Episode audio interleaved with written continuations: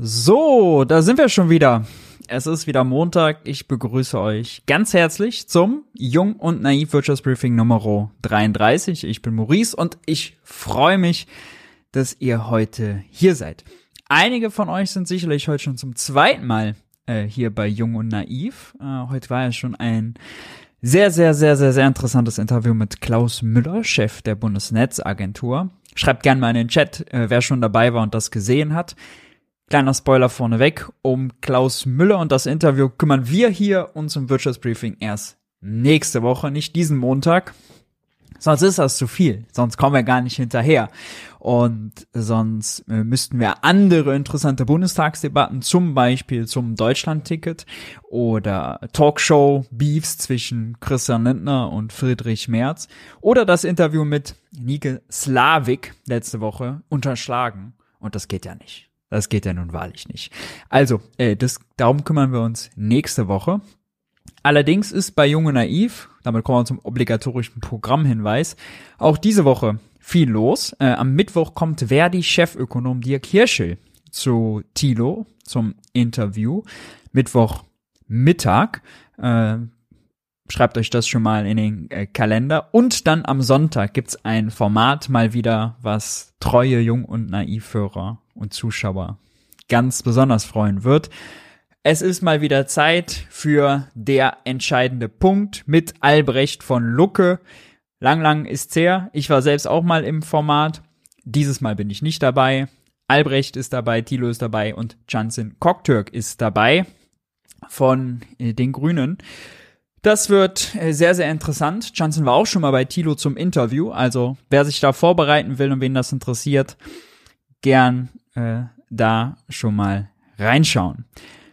Gut, es gibt äh, darüber hinaus positive Nachrichten von unserem Bundeskanzler. Unser Bundeskanzler geht nämlich in dieser Woche, viel beschäftigter Mann, das wissen wir ja, geht in dieser Woche äh, die Traditionsbäckerei besuchen und kümmert sich bzw. informiert sich über die Probleme der Bäckerei, wir haben hier häufig über Becker Lutze gesprochen. Becker Lutze ist ja unser Beispiel, wenn es darum geht, ein Unternehmen aus der deutschen Binnenwirtschaft zu nehmen und zu schauen, okay, wie sind die Auswirkungen auf ihn. Unser Bundeskanzler äh, schert sich um Becker Lutze, äh, geht einen Konkurrenten von Becker Lutze besuchen. Thilo hat dazu in der Bundespressekonferenz, Regierungspressekonferenz, nachgehakt.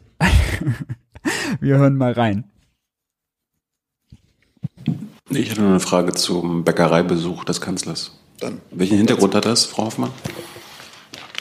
Das kann ich Ihnen sofort sagen.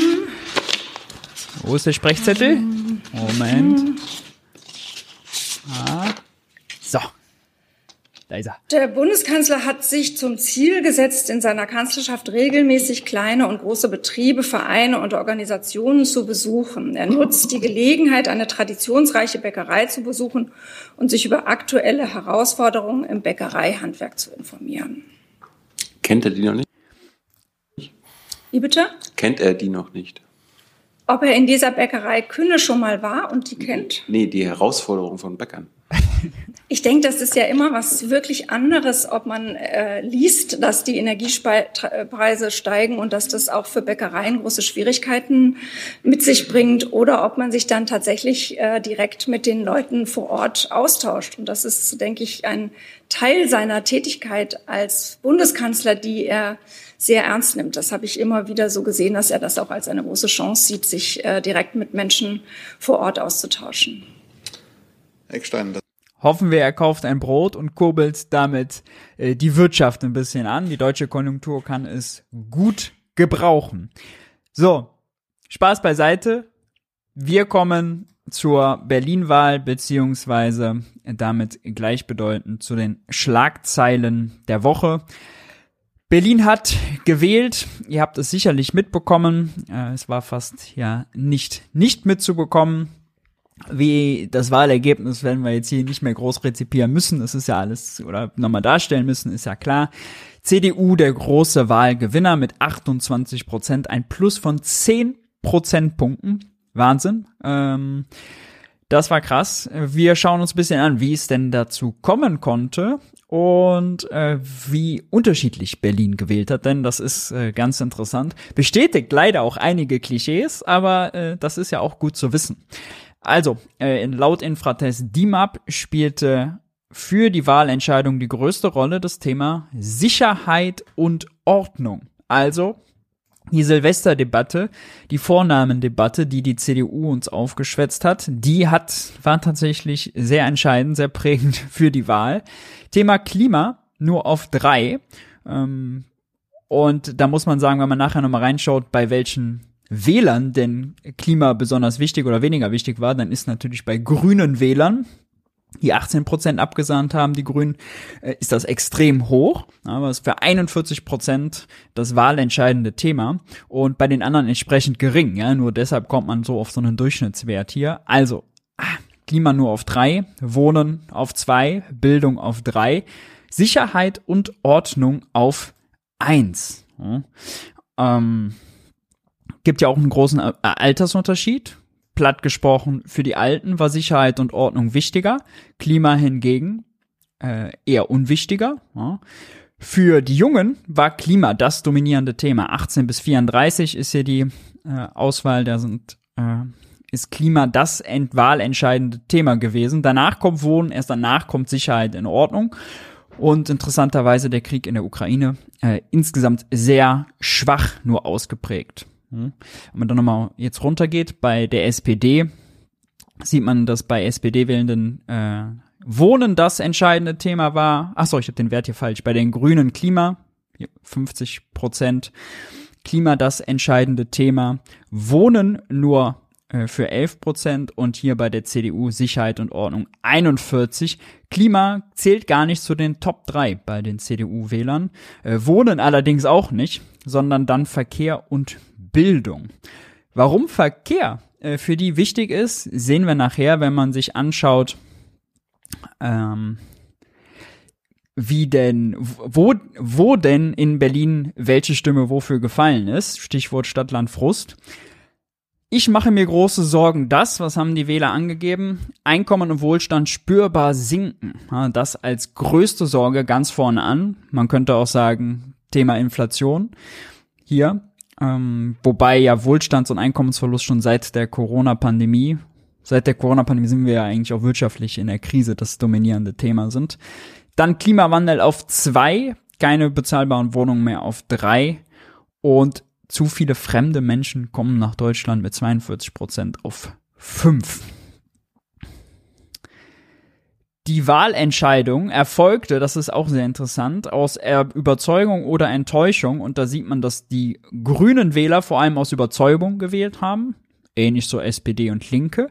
Und die CDU-Wähler, 50 Prozent der CDU-Wähler aus Enttäuschung gewählt haben. Also es ist eine gewisse Weise auch eine Protestwahl. Äh, die SPD, wenn man es so interpretieren will, die ja seit jetzt muss ich schon mal genau reingucken, aber gefühlt 20 Jahren, würde ich sagen, äh, in Berlin ja regiert, in unterschiedlichen Konstellationen, mal GroKo, mal Rot-Rot, mal Rot-Rot-Grün, wie jetzt zuletzt. Die wurde äh, also abgewählt, wenn man so will. Da gab es viel Protestwahl gegen die SPD. 50 Prozent der CDU-Wähler, dass die CDU Protestpartei wird, das ist äh, auch äh, eine, spa eine spannende Wendung, sage ich mal. Ähm, das ist interessant. So, und jetzt schauen wir nochmal hier in die Karte der Wahlkreise, wie das verteilt ist. Und hier sieht man das urbane Zentrum, wenn man will, innerhalb des Berliner S-Bahn-Rings, ja, ist komplett grün, mit einer Ausnahme hier vielleicht, oder einigen wenigen Ausnahmen, die dann äh, schwarz dominiert sind. Und äh, hier einmal äh, in Lichtenberg die Linke die meisten Zweitstimmen geholt hat. Aber sonst, und das fällt natürlich direkt auf, die Ränder, die ländlicheren Gebiete, die Peripherie ist komplett CDU dominiert mit einer Ausnahme, zwei Ausnahmen hier AfD. Ja, also ein krasses Gefälle. Und genauso fällt auch äh, die die Analyse aus, wenn man sich anschaut, wer wohnt schon lange in Berlin und wer ist neu zugezogen in Berlin. Bei denen, die neu zugezogen sind, viele Grünwähler, viele SPD und linke Wähler. Bei denen, die schon über zehn Jahre in Berlin wohnen, vor allem CDU-Wähler. Ähm, das hier, wenn man hier außen in der Peripherie wohnt, wiederum dann Verkehr auch noch ein großes Thema ist und Wohnen nicht so stark, ja, Das kann man sich auch leicht erklären, weil natürlich der Mietdruck hier im Zentrum, im urbanen Zentrum am stärksten ist und nach außen äh, weniger wird. Interessant ist außerdem, wenn wir uns anschauen, wie es nach äh, Alter und Bildungsstatus aus, aussieht.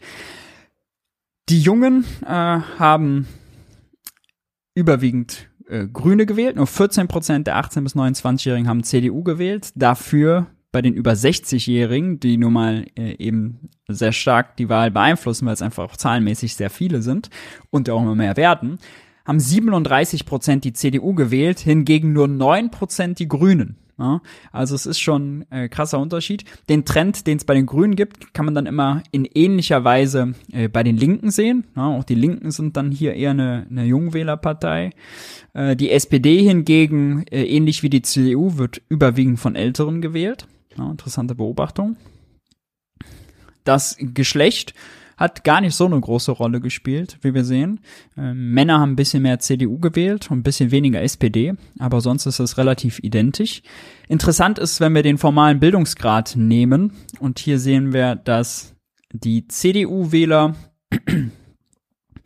äh, die CDU bei den Menschen mit dem geringsten formalen Bildungsabschluss am stärksten abschneidet. Hier Hauptschulabschluss 38% CDU, hingegen Hochschulabschluss nur 22% CDU und die Grünen mal wieder das komplette 180, 180 Grad Wendung dazu sind. Nämlich die sind am stärksten bei denen mit Hochschulabschluss und am schwächsten bei denen mit Hauptschulabschluss. Wenn man das nach Einkommen sortieren würde, wäre das genauso. Auch hier Grünen Klischee erfüllend die wohlhabenden Partei. Und äh, wenn wir hier nochmal nach Berufen gucken, sieht man das auch. Also auch was jetzt äh, Berufe angeht, sind die äh, Grünen bei den Selbstständigen stark, sind bei den Arbeitern äh, eher schwach. Interessant ist, dass die CDU bei den Arbeitern stark ist und bei den Beamten. 31 Prozent äh, der Arbeiter haben CDU gewählt, 41 Prozent der Beamten haben CDU gewählt. Bei der SPD, äh, die alte, in Anführungszeichen, Arbeiterpartei, schneidet bei Arbeitern schlechter ab als die CDU. Ja. Äh, auch die Linke aber schneidet im Schnitt äh, ein bisschen unterdurchschnittlich bei Arbeitern ab, 11 Prozent, knapp unter dem Durchschnittswahlergebnis sozusagen. Und äh, bei Selbstständigen wiederum sehr stark. Jetzt muss man in Berlin noch sehen, äh, das ist hier wahrscheinlich äh, bei Selbstständigen eben auch viele Künstler äh, betroffen sind. Also wahrscheinlich nicht repräsentativ für den Bund oder den Bundesdurchschnitt. Aber das ist doch, äh, ergibt doch ein klares Bild, bestätigt so ein bisschen die Klischees, ja, die Wohlhabenden, die Urbanen, die wählen grün, die Jungen, die wählen grün, die Alten, die auf dem Land wohnenden, äh, die formal weniger gebildeten, die wählen die CDU. Ja. Das ist jetzt alles natürlich beschreibend gemeint, einfach die Trends, die man da sieht, wiedergegeben. Was passiert jetzt in Berlin? Puh, ähm, spannende Frage. Es ist natürlich, also in, interessant, dass die CDU mit 10 Prozentpunkten Abstand die Wahl gewonnen hat, ja, ganz klar gewonnen hat. Und äh, wir erinnern uns noch an die Bundestagswahl, als das ja ein ziemlich knappes Rennen war, äh, SPD und CDU. Und äh, wie die Diskussion da hatten, oh, ist das okay, trotzdem Regierungsanspruch zu stellen, ja oder nein, wer eröffnet die äh, Verhandlungen über mögliche Koalitionen? Und äh, die, ja, bisher sieht es so ein bisschen so aus, als wäre Rot-Rot-Grün bestrebt, äh, weiterzumachen. Franziska Giffey vor allem äh, wäre bestrebt, weiterzumachen. Aber das ist alles noch nur Geraune. Wir werden es weiter beobachten. Ich hatte im Vorfeld, wir haben hier auch schon mal im Vorfeld drüber äh, gesprochen, wie denn die ökonomische Situation in Berlin ist. Und auch hier muss man sagen, ist ja die ökonomische Situation in Berlin äh, schwierig, seit Jahren und Jahrzehnten schwierig, aber immer noch ist Berlin vorletzte, vorletzter im Ranking, was Arbeitslosigkeit zum Beispiel angeht. Berlin ist der größte Empfänger, vom Länderfinanzausgleich. Berlin hat äh, eklatanten Mangel an Kita-Plätzen und Lehrern. Berlin platzt aus allen Nähten, die Mieten gehen durch die Decken wie kaum sonst wo, München vielleicht. Also, äh, das ist äh, schon äh, alles äh, sehr, sehr interessant, sehr am Anschlag. Und wir nehmen das mal so zur Kenntnis. Kommen wir zum Inhaltlichen. Deutschland muss erneuert werden, die Gebäude müssen erneuert werden. Äh, das bedeutet nicht nur neu bauen, sondern auch energetisch sanieren. Und hier läuft es in Deutschland ganz schlecht. Der Tagesspiegel schreibt Quote bei nur ein Prozent. Deutschland lahmt bei der Sanierung von Gebäuden. Und die Zahlen sind erschütternd. Letztes Jahr wurden nur 500.000 Wohneinheiten energetisch vollständig saniert. Bei rund 42,5 Millionen Wohnungen liegt die Sanierungsquote damit bei etwas mehr als einem Prozent. Um unsere Klimaziele zu erreichen, müssten es aber doppelt so viele sein. Uff. Wir müssen also, wenn wir auch über Investitionsprogramme nachdenken, da denkt man immer so als erstes natürlich an, ah, wir müssen Solarpaneele installieren und Wind, äh, Windräder aufbauen. Aber auch hier, ja, auch unseren Gebäudebestand da hängt Deutschland ja auch hinterher. Ja. Gebäude- und Verkehrssektor sind die Sektoren, bei denen Klimaschutzziele hinterherhinken. Da muss ein großer Masterplan aufgelegt werden, damit wir hier aufholen und hinterherkommen. Äh, es tut dringend Not. Dann, das hatten wir auch schon im Wirtschaftsbriefing, äh, Bund will Stromnetzbetreiber Tenet kaufen. Tenet ist der größte äh, Stromtrassenbetreiber. Der ist im Moment in der, mehrheitlich in der Hand der niederländischen Regierung. Tenant hat jetzt mitgeteilt, dass sie einem Verkauf an den Bundes, an den Bund zustimmen würden. Die Verhandlungen mit der niederländischen Regierung laufen. Und das ist schon sehr interessant, dass äh, Robert Habeck hier jetzt erwägt einzusteigen und öffentliches Interesse, nämlich wenn wir äh, wenn wir die Energiewende hinbekommen wollen, müssen wir halt deutlich mehr Strom transportieren können. Tenet läuft, das Gebiet der Tenet läuft quasi äh, vom Norden, äh, ist, auch, ist auch viel Windkraft, Windkraft an See, bis runter nach Baden-Württemberg und äh, Bayern. Also äh, diese äh, Südlink-Trasse, wie sie heißt, extrem wichtig. Und da will Habeck jetzt scheinbar öffentliches Interesse überragend durchsetzen. Es geht allein um 15 Milliarden Euro, die hier anstehen zum Einstieg.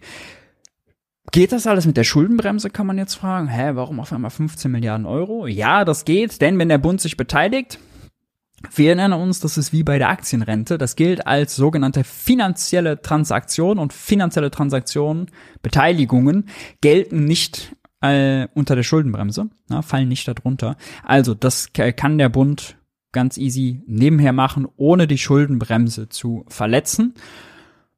Und dann stünde an, hier massig zu investieren, denn das ist einer der, ja, sagen wir mal, Bottlenecks oder Flaschenhälse bei der Energiewende. An sich, aber wäre jetzt meine, wäre jetzt meine ökonomische Meinung dazu, ist das sehr sinnvoll, denn wenn es ein Beispiel für natürliche Monopole gibt, ja, äh, wo es also nur einen Betreiber geben kann, dann sind das eben Stromtrassen. Stromtrassen sind wie Bahnschienen. Ja, das kann, das kann nur einer betreiben. Wenn man das dann eben, wie jetzt in Deutschland dann privatisiert, dann haben wir es ja aufgeteilt, vier große Betreiber, regionale Monopole, wenn man so will, dann äh, ist das sehr sinnvoll, da jetzt äh, einzusteigen, vor allem, weil ja es im deutschen Interesse ist und nicht im niederländischen, also dass das der niederländischen Regierung da gehört. Das äh, der, Niederländ der Niederländer gehört, das äh, muss ja nicht sein, das passt auch von den Interessen nicht zusammen. Deswegen konsequent den Vorstoß jetzt hier zu machen. Die Verhandlungen laufen, sind noch nicht abgeschlossen.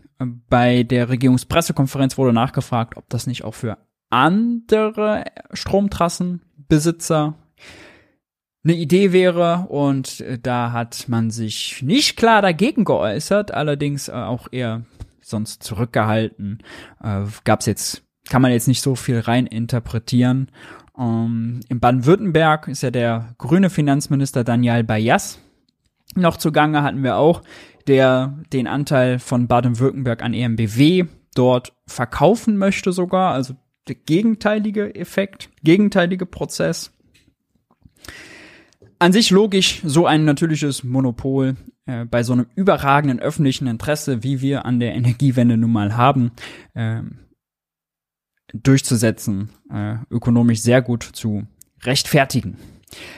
Habeck war fleißig diese Woche, war auch beim Energiedialog, beim sogenannten Energiedialog und hat dort gesagt, das vielleicht kühnste Projekt seit dem Wiederaufbau, die Energiewende sei das kühnste Projekt seit dem Wiederaufbau nach dem Zweiten Weltkrieg. Ja, ähm, zeigt also, wie groß die Not und das äh, Interesse daran ist. Und er hat, was jetzt an diesem Energie, von diesem Energiedialog vor allem interessant war, in Aussicht gestellt, ähm, dass Solar- und Windenergieunternehmen Aufträge für kommenden Jahre vom Staat garantiert bekommen könnten. Um nämlich Investitionen zu ermöglichen, könnte es sein, dass der Bund Aufträge garantiert. Das gibt denen Planungssicherheit und dieses Aufträge garantieren, Abnahmegarantien, ist ähnlich so wie Kreditgarantien. Ähm, vor allem ein sehr beliebtes Instrument, wenn man A wieder aufbauen muss oder B im Krieg mobilisieren muss und im Krieg zum Beispiel sehr schnell gewisse Industrien aufbauen will. Die US-amerikanische äh, Regierung hat das während des Zweiten Weltkriegs vor allem gemacht, um halt schnell Kriegsindustrie aufzubauen, hat dort Kredit- und Abnahmegarantien ausgegeben, um möglichst schnell die industrielle und die kriegsindustrielle Produktion hochzufahren, mit viel Erfolg damals. Warum äh, ist das so relevant? Nun, für die Privatwirtschaft, die investieren muss, ist Sicherheit extrem wichtig. Die müssen davon ausgehen, dass das, worein die investieren, sich die nächsten fünf, zehn Jahre lohnt. Und je mehr die sicher sein können, dass sich das lohnt, desto eher werden sie auch selber äh, das Geld in die Hand nehmen. Wenn sie nicht wissen, ob sich das lohnt, wenn sie nicht wissen, wie die Rahmenbedingungen sind, dann ist man in der Privatwirtschaft eher vorsichtig. Der Unterschied zwischen sagen wir mal, der Energiewende, die wir brauchen und dem, der Situation, dem Umstand Weltkrieg, ist der folgende und der ist, äh, der spricht dafür, das jetzt auch zu machen, dass sich das jetzt noch mehr lohnt, nämlich, dass ja industrielle Kriegsproduktion die lohnt sich nur, solange man den Krieg hat. Äh, das ist kein Geschäftsmodell auf Jahrzehnte, sondern es ist ein Geschäftsmodell, was limitiert ist auf Kriegszeiten. Die Energiewende, die wird aber den Klimaschutz, den werden wir so oder so brauchen. Also Wind und Solar sind Geschäftsmodelle auf Jahrzehnte. Hier ist also der Anreiz, wenn der Staat vorangeht, wenn der Staat Risiko nimmt, wenn der Staat Anreize gibt, viel, viel größer für die Privatwirtschaft, mit Schwung, mit richtig fetten Milliardenbeträgen hinterherzugehen, als in einer, sagen wir mal, zum Beispiel Aufbau Kriegsindustrie, weil da weiß man eben nicht, oh, wie lange ist das ein tragbares Geschäftsmodell? Da sind hier die Aussichten eben viel, viel rosiger. Ja. Robert Habeck war auch in den USA zu Gast. Da ging es um den Inflation Reduction Act, so ein 370 Milliarden Paket der USA, um Inflation zu reduzieren und selbst in Infrastruktur zu investieren und in Energiewende. Berühmt die Zuschüsse für Elektroautos. Da stört sich die deutsche Automobilindustrie dran, da stört sich die Europäische Kommission dran, ähm, da stört sich auch die deutsche Regierung dran. Robert Habeck war gemeinsam mit seinem Amtskollegen aus Frankreich, Bruno Le Maire, deswegen in den USA und hat dort Gespräche geführt.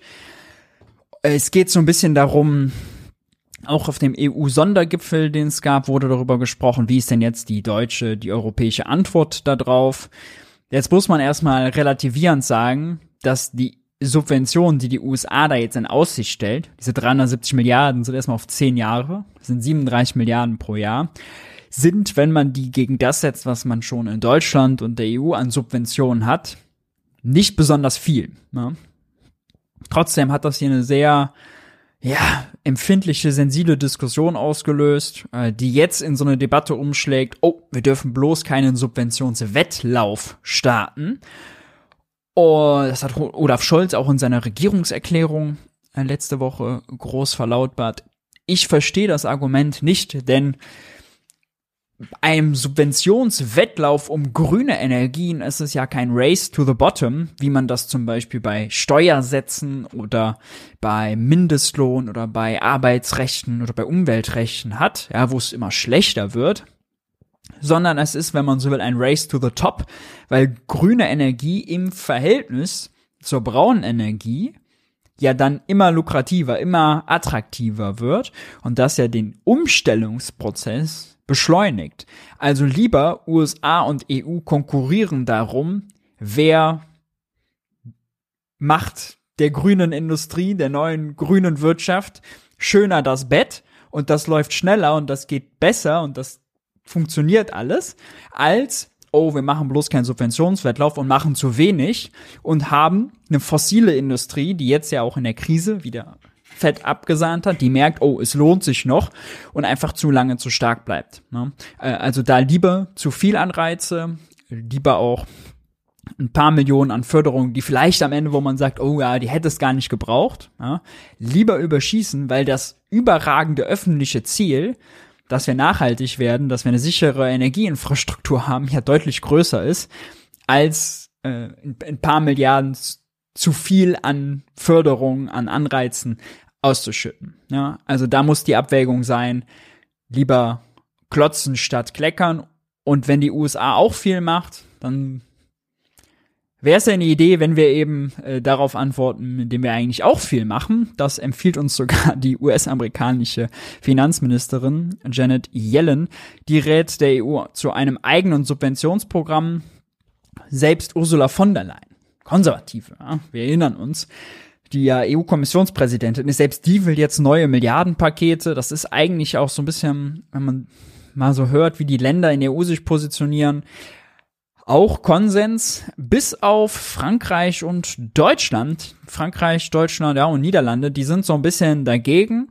Äh, die stellen sich gegen den Rest der EU. Das ist auch jetzt so ein bisschen das Bild, was beim, äh, beim Sondergipfel rausgekommen ist. Die sagen, nee, wir haben ja schon genug Pakete. Äh, lasst uns lieber die Beihilferegeln lockern.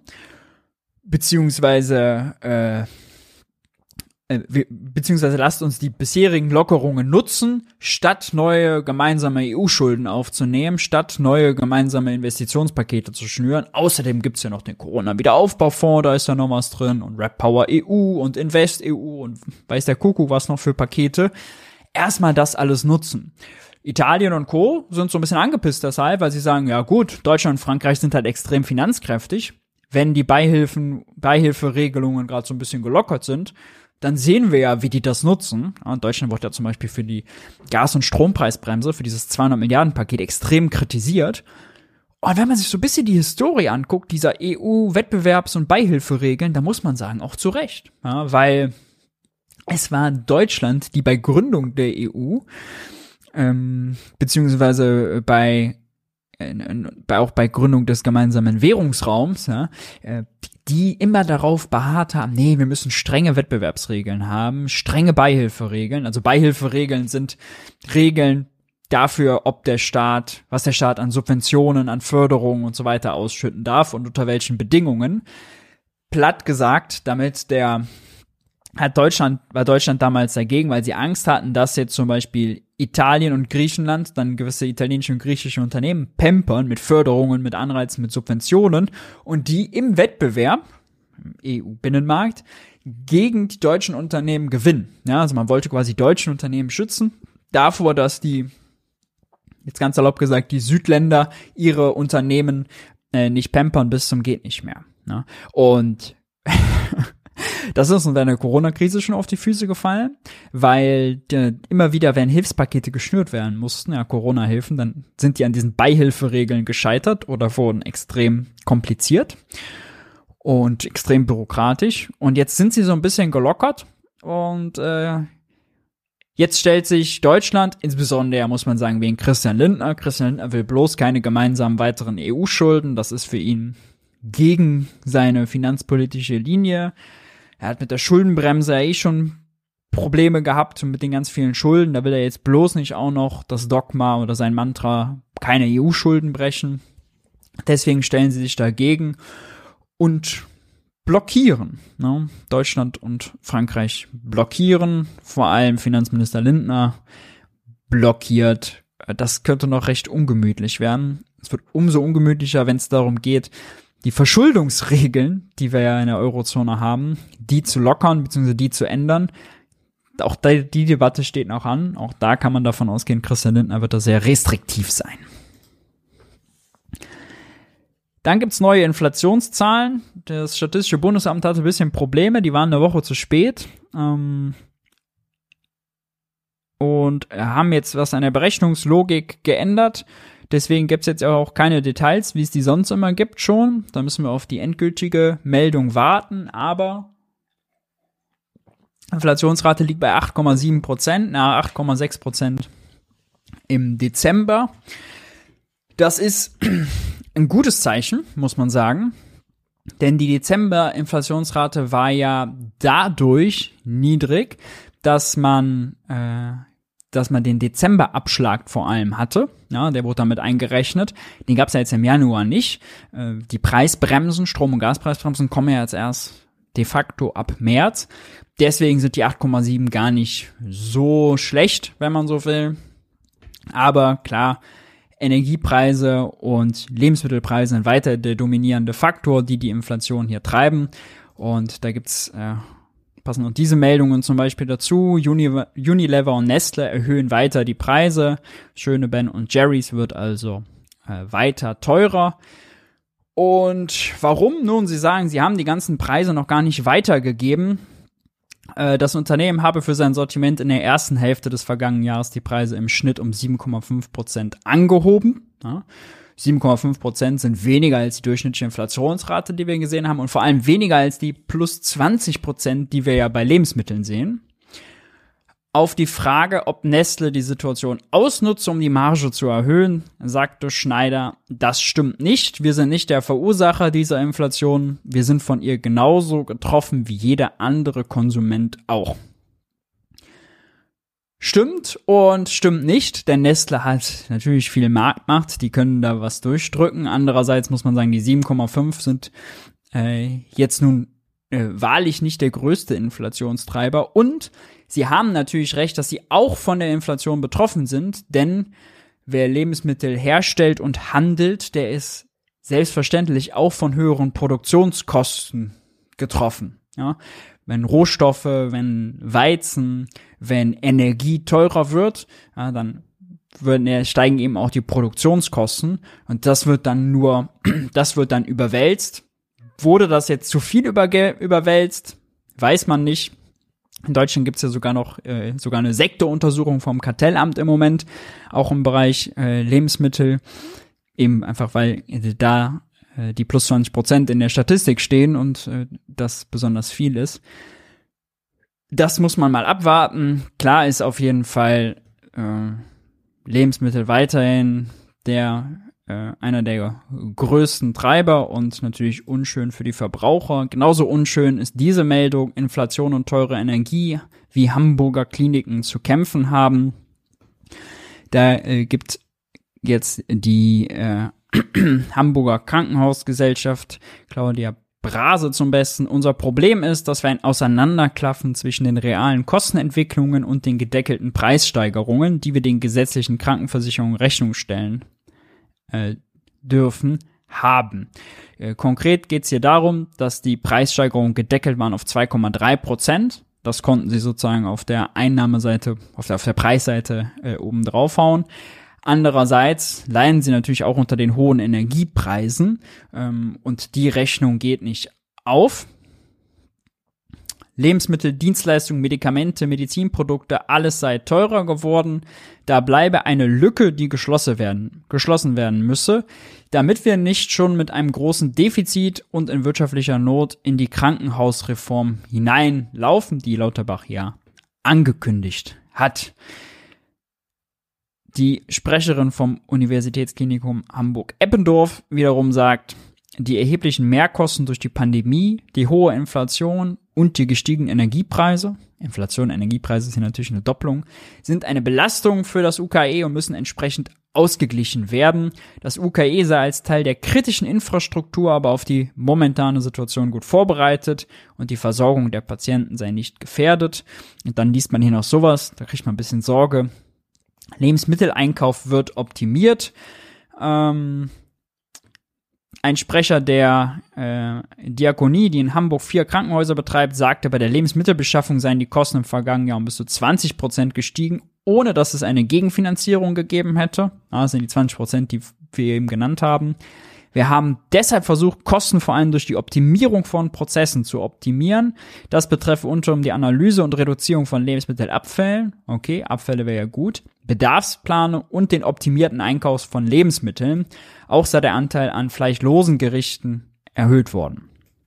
Auch das mit den fleischlosen Gerichten ist sicherlich gesundheitlich sinnvoll. Allerdings muss man sagen, Lebensmittel und äh, Mahlzeiten in Krankenhäusern ist jetzt sowieso schon häufig ein schwieriges Thema. Wenn da jetzt auch noch die große äh, Sparwut aus äh, angebracht wird, angebracht werden muss, einfach aus schierer ökonomischer Not, dann ist das äh, keine gute Nachricht. Dass Krankenhäuser generell so überfordert sind, ist keine gute Nachricht. Das sollten wir uns nicht leisten. Und Krankenhäuser haben ja sowieso damit zu kämpfen, wenn wir eine alternde Gesellschaft haben, dass auch da einfach deutlich mehr äh, an Krankenfällen entstehen wird. Und die haben durch die Pandemie extrem zu kämpfen gehabt. Deswegen, die sollten wirklich jetzt mit der nächsten Reform ökonomisch auf andere Füße gestellt werden. Denn also, dass wir in der viertgrößten Volkswirtschaft der Welt unsere Krankenhäuser vor die Hunde gehen lassen, wofür dann der Wohlstand, wenn wir es nicht uns bei den Krankenhäusern einen gewissen Standard erlauben? Fragt man sich ja. Die Inflation soll ja bekämpft werden mit höheren Zinsen. Die EZB hat zuletzt die Zinsen weiter erhöht um 0,5 Prozent auf jetzt drei Prozent. Jetzt hat der Chef der Deutschen Bank die ja Rekordgewinne gemacht hat, denen geht's gut, anders als hier äh, den Kliniken, hat nochmal äh, nachgelegt und gesagt, ja, die Zinserhöhungen sind absolut notwendig und das muss auch so weitergehen. Warum? Puh, da ist die Argumentation wirklich brüchig, wenn man mal hier guckt. Sagt er, die inflationären Risiken sind weiter groß, Kosten für Energie können können leicht wieder steigen und auch die Öffnung Chinas kann den Preisen vorübergehend einen Schub geben. Okay, Kosten für Energie können leicht wieder steigen, ist natürlich kein Argument für Zinserhöhungen, weil ob die EZB den Zins hoch hat oder niedrig, macht ja nichts mit dem Gaspreis. Außerdem muss man sagen, der Gaspreis ist jetzt zuletzt so weit runtergekommen, dass er sogar wieder weit unter Vorkriegsniveau lag. Gut also, und der Schock, den wir beim Gaspreis hatten, war ja, dass eine Mangellage entsteht. Die ist im Moment in weiter Ferne für nächsten Winter. Ist gerade an den Märkten halbwegs ruhig. Ähm, deswegen, also Zinserhöhungen als Argument dagegen hilft nicht. Ja, das schon mal, können wir schon mal ausschließen. Und auch die Öffnung Chinas kann den Preisen vorübergehend einen Schub geben. Damit würde er ja vor allem die Nachfrage äh, Seite meinen und eigentlich ist das Gegenteil der Fall. Ja, wenn China sich öffnet, dann sinken die Preise ja eher wieder. Wir haben zum Beispiel ja, wenn China einen Lockdown gemacht hat, haben wir Lieferkettenprobleme. Das hat die Preise getrieben. Also wenn China äh, sich öffnet, ja, wenn China was sie ja jetzt auch mit ihrer lockeren Corona-Politik äh, machen. Wenn das wieder alles läuft, ja, dann haben wir, gut, haben wir mehr Nachfrage aus China, freut dann die deutsche Exportwirtschaft. Wenn sie sich mehr öffnen, funktionieren die Lieferketten besser. Ist also nicht so richtig so ein Argument. Ja. Dann legt dann noch nach, ähm, höhere Zinsen können die Nachfrage bremsen und so höheren Teuerungsraten entgegenwirken. Nachfrage ist aber gar nicht das Problem, Angebot ist das Problem. Das Argument greift also in die Leere. Höhere Kreditzinsen können zugleich dazu führen, dass Investitionen aufgeschoben werden und somit das Wachstum schwächer ausfällt. Stimmt, weniger Investitionen hilft hingegen genau nicht bei dem Angebotsproblem, was wir haben. Ähm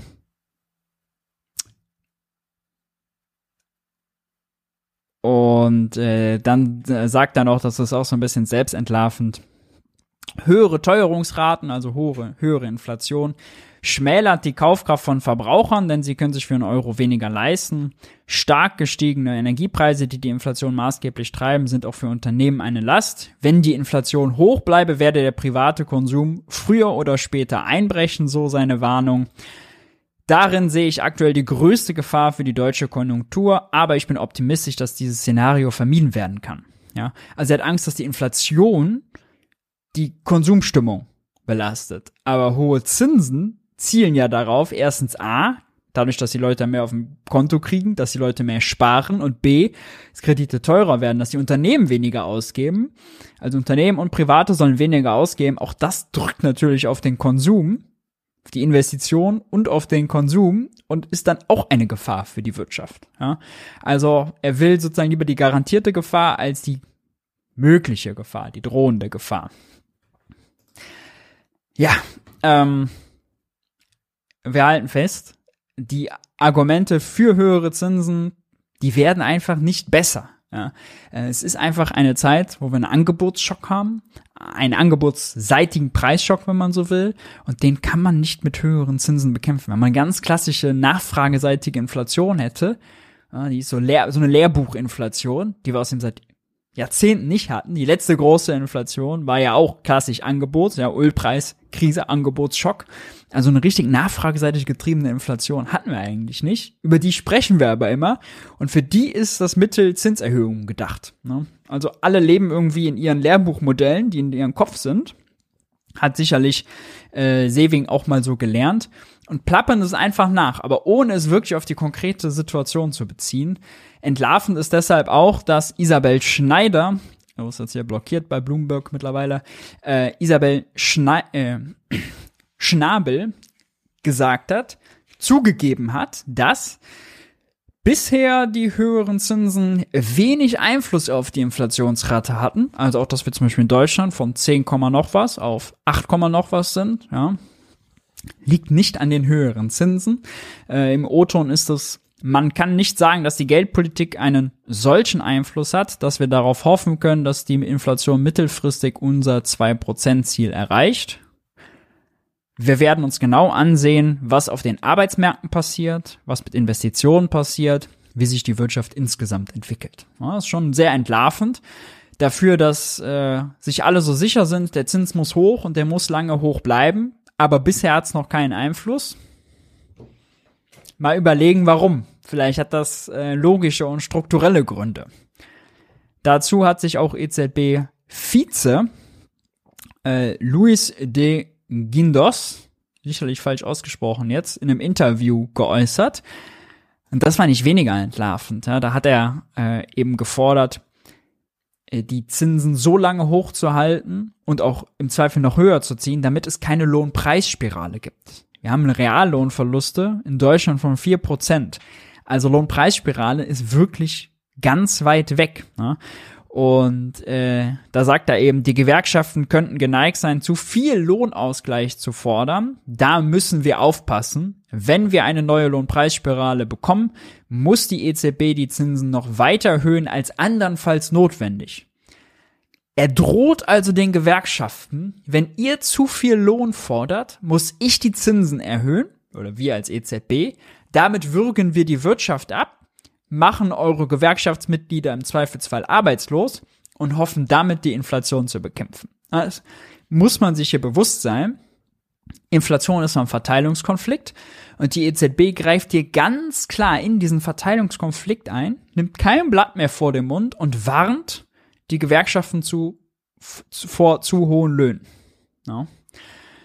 Die SZ hatte dann noch nachgefragt, ist das nicht ein wenig hartherzig? Vor allem ärmere Haushalte sind von der Inflation stark betroffen. Und darauf hatte er geantwortet, ähm, bei einer solchen Dynamik, also wenn es eine Lohnpreisspirale gibt, äh, gewinnt keiner und alle stehen am Ende schlechter da.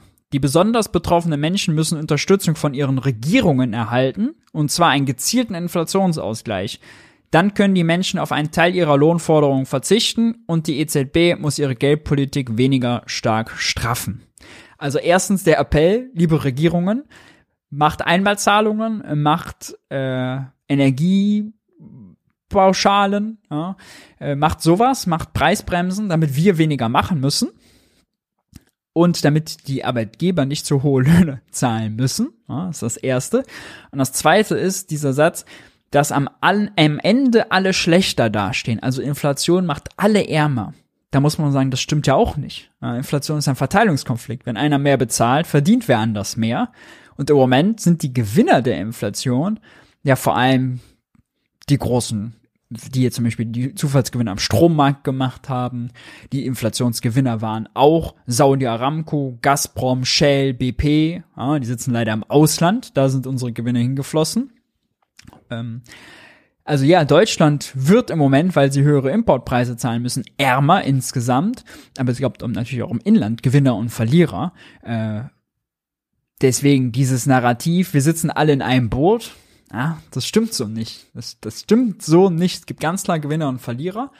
Und auf der Verliererseite kann man sagen, sind auf jeden Fall alle, die den Lohn beziehen, denn bei minus vier Prozent Reallöhne ist klar, fette Verluste. Ja, das ist äh, ziemlich klar, wer da der Verlierer ist.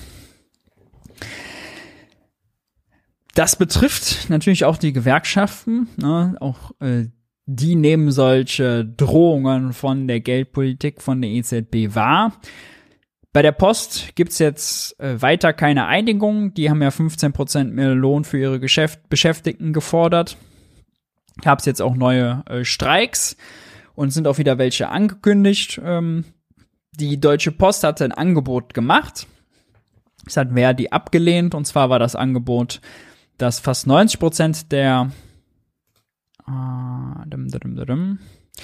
fast 90% der Beschäftigten seien in den Entgeltgruppen 1 bis 3, also 2108 bis 3100 Euro brutto angestellt. Und für diese Stufen sollte es zu Anfang 24 äh, eine Anhebung um insgesamt 340 Euro geben. Ja. Das seien bis zu 20,3 Prozent höhere Löhne in der Spitze, nicht im Schnitt, mehr Spitze. Für die, die am wenigsten verdienen. Ja. Also äh, 20 Prozent sind hier schön gerechnet. Uh, außerdem sollen die Tarifbeschäftigten ausbilden rückwirkend ab dem 1.1. über zwei Jahre die volle Inflationsausgleichsprämie von 3000 Euro erhalten. 3000 Euro sind eigentlich das, was die EZB jetzt glücklich machen müsste, nämlich eine Einmalzahlung, die den Kaufkraftverlust abfedert, um eine Lohnpreisspirale zu verhindern. Eigentlich das, was sie sich wünschen. Äh, der Rest an Angebot reicht Verdi aber noch nicht. Der Postpersonalvorstand sagt, das von den Arbeitgebern vorgelegte Angebot ist weit weg von unseren Forderungen. Äh, sorry, Verdi, Verdi sagt, das von den Arbeitgebern angebotene, vorliegende Angebot ist weit von unseren Forderungen entfernt. Die Arbeitgeber waren äh, nicht bereit, die Reallohneinbußen der Beschäftigten auszugleichen. Ja.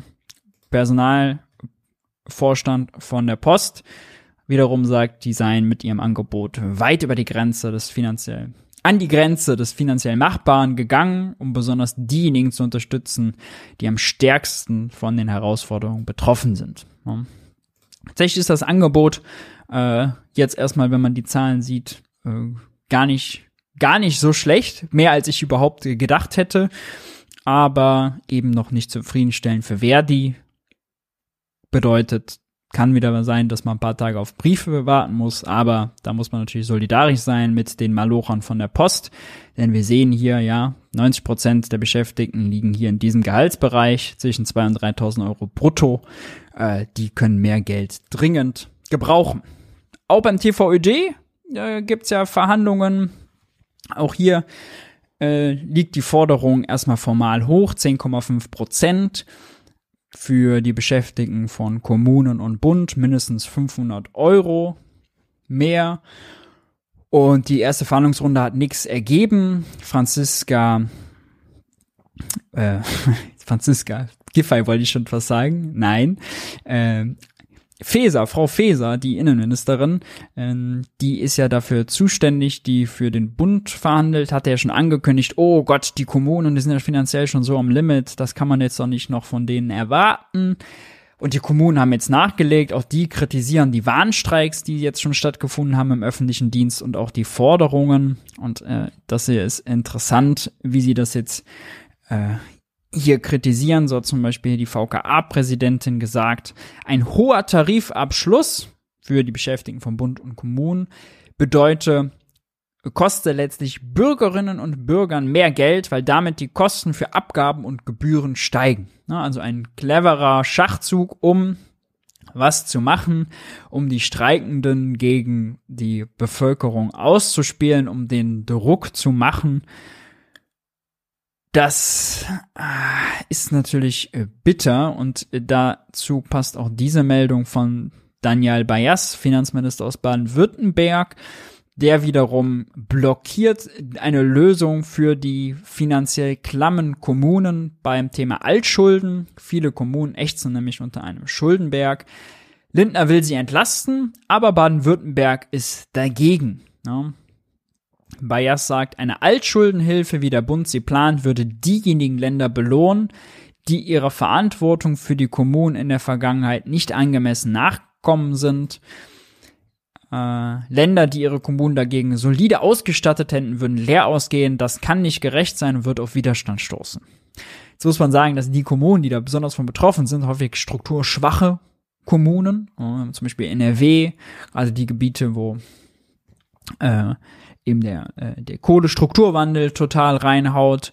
Wir haben in Brandenburg zum Beispiel Kommunen, wo vor allem die kommunalen Wohnungsbauunternehmen einfach durch Altlasten extrem überschuldet sind. Wir haben Kommunen, wo die Arbeitslosigkeit sehr hoch ist, äh, die eben durch die so gestiegenen Sozialausgaben extrem belastet sind. Also so diese Rechnung, jede Kommune ist so ihres eigenen Glückes Schmied, sollen die mal gucken, wie die klarkommen. Wir in Bavü, ja, wir sind hier, wir, uns geht's sehr gut. Ja. Wir sind hier äh, Standort der Automobilindustrie und exportieren in Gott und die Welt und uns geht's gut.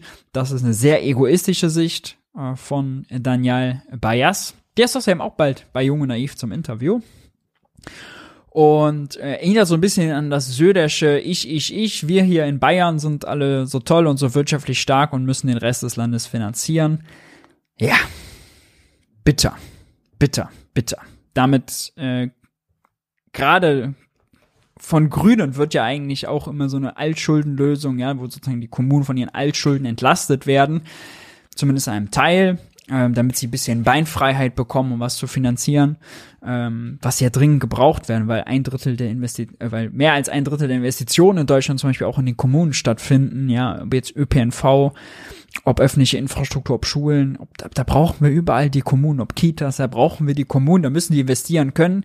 Wenn die nur am Limit sind, dann kriegt man das nicht hin. Dass ausgerechnet ein grüner Finanzminister das blockiert mit so einer Ich-Ich-Ich-Nachricht, und äh, wir sind alle so toll und haben so gut gewirtschaftet und die anderen nicht. Das ist wirklich bitter. Darüber hat auch Hans im Interview gesprochen mit Nike Slavik, grünen Abgeordneten, und hat sie zum Thema Personalmangel äh, gefragt. Und da geht es auch um das Thema Kommunalfinanzen. Damit kommen wir quasi fließenden Übergang zu unserer Rubrik Diskussionsbedarf und wir hören gleich mal rein. Kommen. Personalmangel wird gefragt oder angemerkt. Personalmangel schränkt bei uns mehr und mehr Busse und Hochbahnen ein äh, und gefährdet die Verkehrswende. Welche Lösungen gibt es da oder welche Alternativen gibt es da? Ähm, ja, also wir brauchen äh, auf jeden Fall ein, ein Programm, ähm, um Fachkräfte besonders äh, in Jobs, die wir jetzt für die Klimawende benötigen, anzuwerben, also im ÖPNV. Und wir brauchen da gute Arbeitsbedingungen, damit diese Jobs attraktiv sind. Also das ist auch ein Punkt, weswegen wir eine gute Finanzierung des ÖPNV brauchen. Nicht nur für den Ausbau, sondern eigentlich auch, um da gute Arbeitsbedingungen Was äh, könnt ihr als, äh, als Gesetzgeber und da sind ja auch die Löhne, sind vor allem jetzt die Verhandlungen, TVÖD, Bund und Kommune, extrem relevant.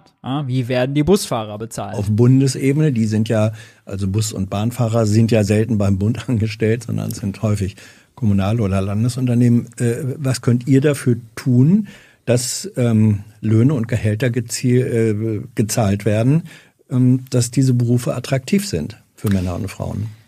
Also gesetzlich kann man natürlich schauen, dass man beim Thema Tariftreue und Vergabe mhm. äh, nachbessert. Ähm, und ansonsten wirklich die auskömmliche Finanzierung des ÖPNV ähm, weil nur wenn genug Geld im System da ist, ist auch genug Geld da, ähm, diese Jobs vernünftig zu bezahlen. Mhm.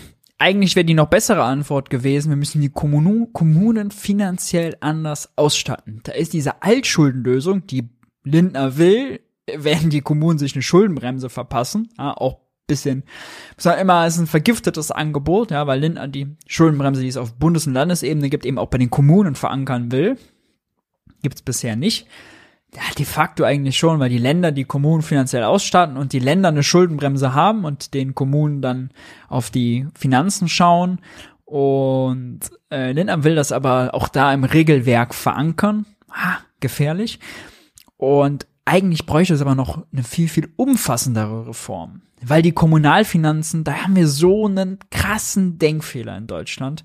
Kommunen müssen dauerhafte Aufgaben erbringen. Ja, der Bus muss fahren, der Müll muss abgeholt werden, das Gesundheitsamt muss laufen, das Verkehrsamt muss laufen, das öffentliche Schwimmbad muss laufen, die Kita muss laufen. Das sind alles dauerhafte Aufgaben. Gleichzeitig sind aber die Einnahmen der Kommunen total schwankend, abhängig davon, wie gut die Wirtschaft läuft. Ja, wir kriegen Gewerbesteuereinnahmen, die sind hoch, wenn die Wirtschaft boomt, wenn die Unternehmen viel verdienen, sind schlecht, wenn es andersrum ist.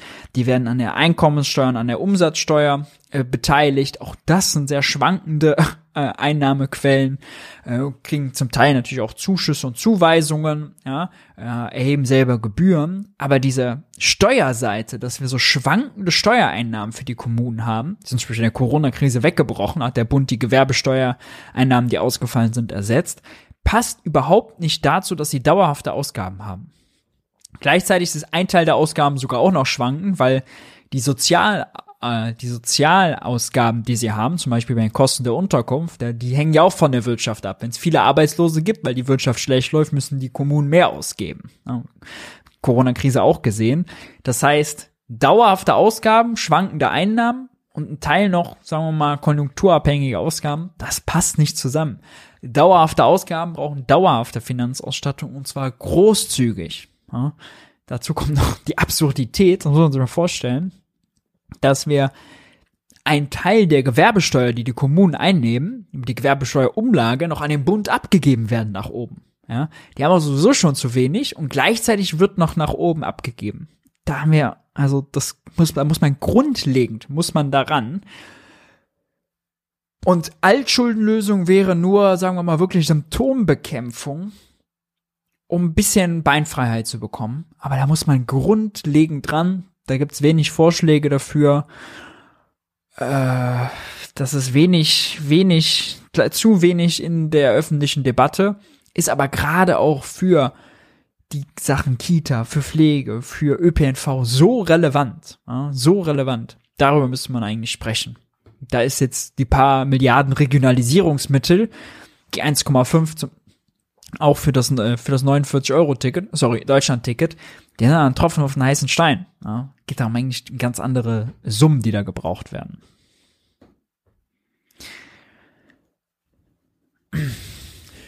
Gibt es konkrete Pläne äh, von euch zur Barrierereduzierung im Ö äh, Bevor wir bei dem Interview weitermachen, weil wir gerade beim 49-Euro-Ticket sind, das wurde im Bundestag letzte Woche beraten, endlich. Deutschland-Ticket heißt das ja. Äh, Deutsche Bundestag nennt es trotzdem 49-Euro-Ticket in Titel. Ja, okay. Äh, eigentlich heißt es ja mittlerweile Deutschland-Ticket, weil, auch das ist ein schöner Trick, weil man dann ja den Preis erhöhen kann. Wenn man 49-Euro-Ticket teurer macht, ist es ja kein 49-Euro-Ticket mehr. Aber das Deutschland-Ticket, nun ja, das Deutschland-Ticket kann natürlich auch mehr als 49 Euro kosten. Äh, Volker Wissinger hat es vorgestellt und dabei ein ungewöhnliches Loblied auf das 9-Euro-Ticket gesungen. Äh, die CDU kritisiert danach. Wir hören mal rein. Guten Morgen, Frau Präsidentin, liebe Kolleginnen und Kollegen. Das Deutschland-Ticket wird ein Multitalent. Es stärkt die klimafreundliche Mobilität. Wir erhöhen die Attraktivität von Schiene und ÖPNV. Wir entlasten Bürgerinnen und Bürger. Wir modernisieren und digitalisieren. Wir vernetzen und wir schaffen den Einstieg in einen intermodalen Verkehr, der digital gesteuert sein wird. Und das ist ein echter Fortschritt für unser Land.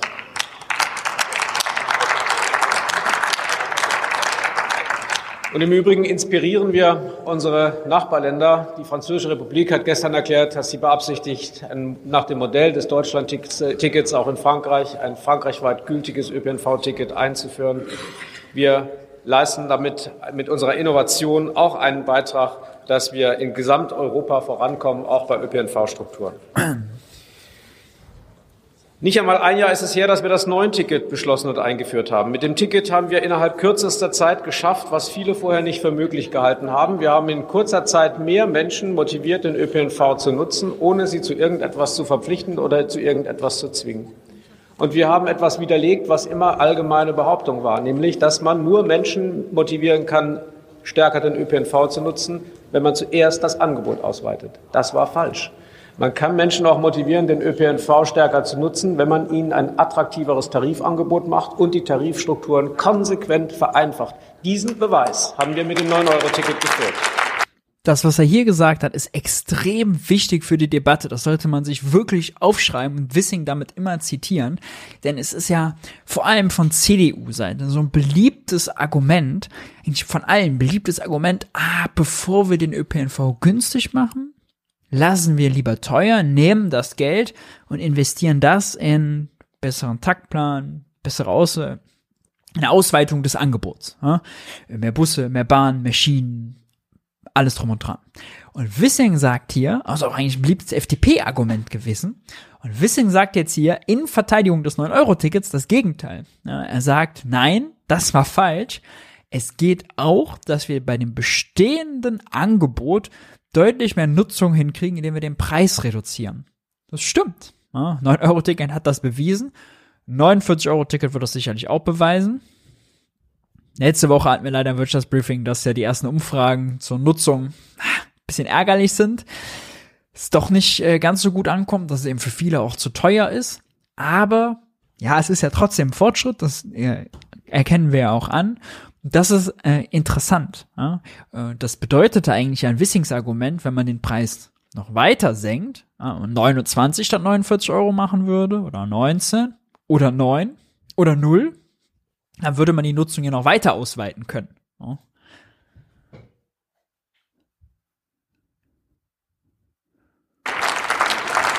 ...52 Millionen verkaufte Tickets, zusätzlich 10 Millionen Abonnenten. Das ist die Abstimmung der Bürgerinnen und Bürger über die Frage gewesen, hat die Opposition recht oder hat die Regierung recht gehabt? Und deswegen, meine Damen Opposition meint er hier natürlich nur CDU und AfD, die sehr skeptisch wären. Äh, die Linke kann er damit nicht gemeint haben, hat er auch im Parlament natürlich so gezeigt, denn die sind ja seit jeher für günstigere und Herren, Bus kommt und jetzt ein Anschlussticket. Die Bürgerinnen und Bürger wollen ein Deutschlandticket, digital, deutschlandweit gültig und damit eine vereinfacht, ein vereinfachtes Angebot. Und ähm, eine zweite These, die im Raum steht, wird auch widerlegt werden, nämlich die Behauptung, dass das Ticket nur in der Stadt etwas bringe und auf dem Land nichts. Die Ticketpreise auf dem Land, liebe Kolleginnen und Kollegen, sind höher als in der Stadt. Und deswegen ist die Entlastungswirkung durch das Deutschlandticket auf dem Land deutlich höher als in der Stadt. Und weil diese Ticketpreise auf dem Land höher sind und das Angebot dort schlechter ist als in der Stadt, müssen wir beide Probleme lösen. Wir müssen die Preise attraktiver machen, die Tarifstrukturen entbürokratisieren, einfacher nutzbar machen und wir müssen das Angebot ausweiten. Und das schaffen wir auch, indem wir die Regionalisierungsmittel erhöhen. Wir lösen alle Probleme.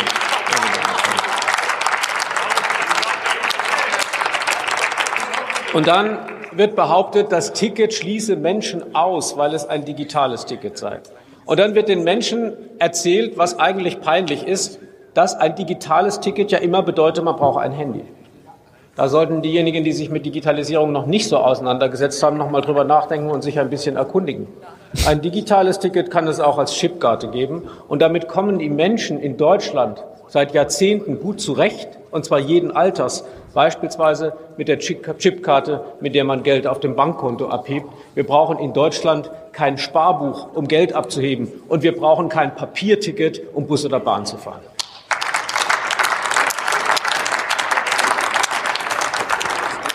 Übrigens hat mich gewundert, dass ausgerechnet aus Bayern ein so großer Widerstand gegen die Digitalisierung des ÖPNVs kam. Bayern hat mal Laptop und Lederhose versprochen. Jetzt bringen wir den Laptop nach Bayern und man weigert sich, ihn anzunehmen. Ich glaube, meine Damen und Herren, Deutschland braucht jetzt konsequente Digitalpolitik und moderne Verkehrspolitik. Beides leisten wir im Bundesministerium für Digitales und Verkehr.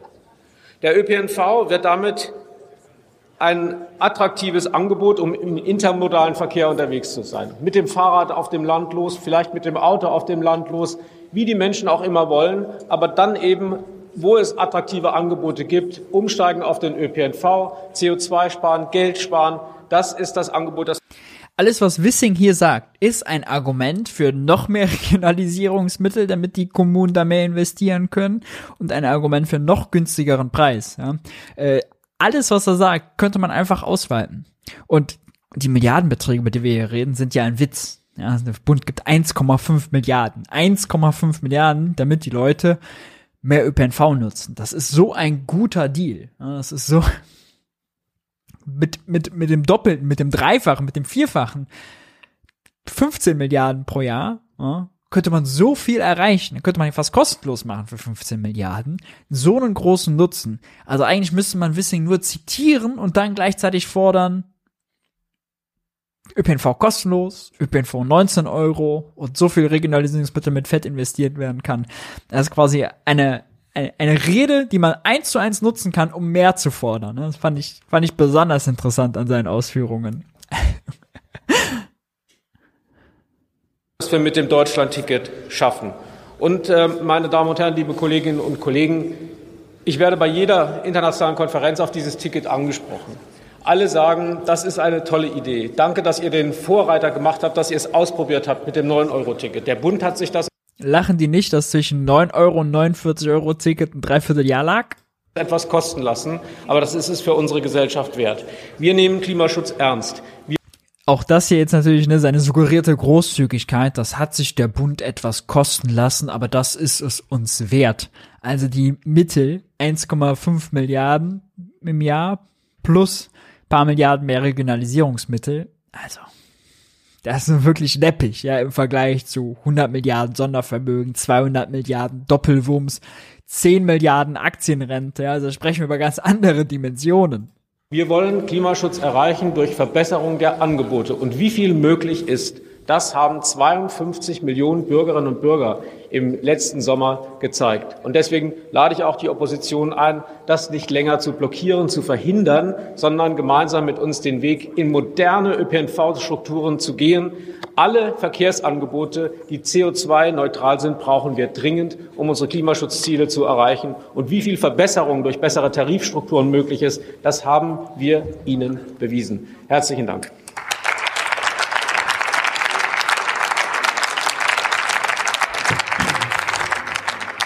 Für die Zukunft, auch wenn man an den nächsten Wahlkampf denkt, ja, da wird das natürlich ein Geschenk sein, dass die FDP mit einem FDP-Finanzminister sowas durchgesetzt hat und so, solche Lobreden auf den ÖPNV, auf günstigen ÖPNV gehalten hat. Ja, das wird, da, also das ist wirklich hier jetzt ein Fortschritt in der Debatte.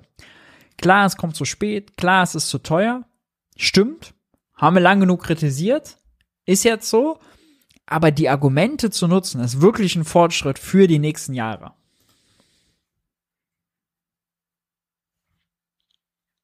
Jetzt kommt die CDU und Nächster Redner für die CDU-CSU-Fraktion Michael Dont. Sehr geehrte Frau Präsidentin, liebe Kolleginnen und Kollegen, es mag Sie jetzt überraschen, was ich sage, aber grundsätzlich, Herr Minister, begrüße ich ein bundesweit einheitliches ÖPNV-Ticket.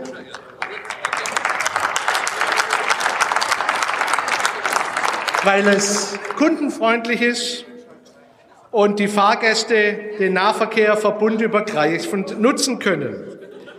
Und auf Basis dieser Idee haben Sie uns eine weitere Änderung des Regionalisierungsgesetzes vorgelegt, die ich jetzt noch einmal genauer anschauen und benoten möchte. Das 49-Euro-Ticket der Lehrer von der CDU soll zum 1. Januar eigentlich eingeführt werden. Jetzt kommt es zum 1. Mai, also immerhin ein halber Pluspunkt. Das Ticket für CDU-Verhältnisse ist das schon schnell, deswegen gibt einen halben Pluspunkt. ermöglicht über die Verbundgrenzen hinweg die bundesweite Nutzung des ÖPNV, ein ganzer Pluspunkt. Die Finanzierung ist bis zum Ende des Jahres gesichert. Danach sind mögliche Mehrkosten unklar. Mit Wohlwollen ein weiterer halber Pluspunkt. Sind wir bei zwei.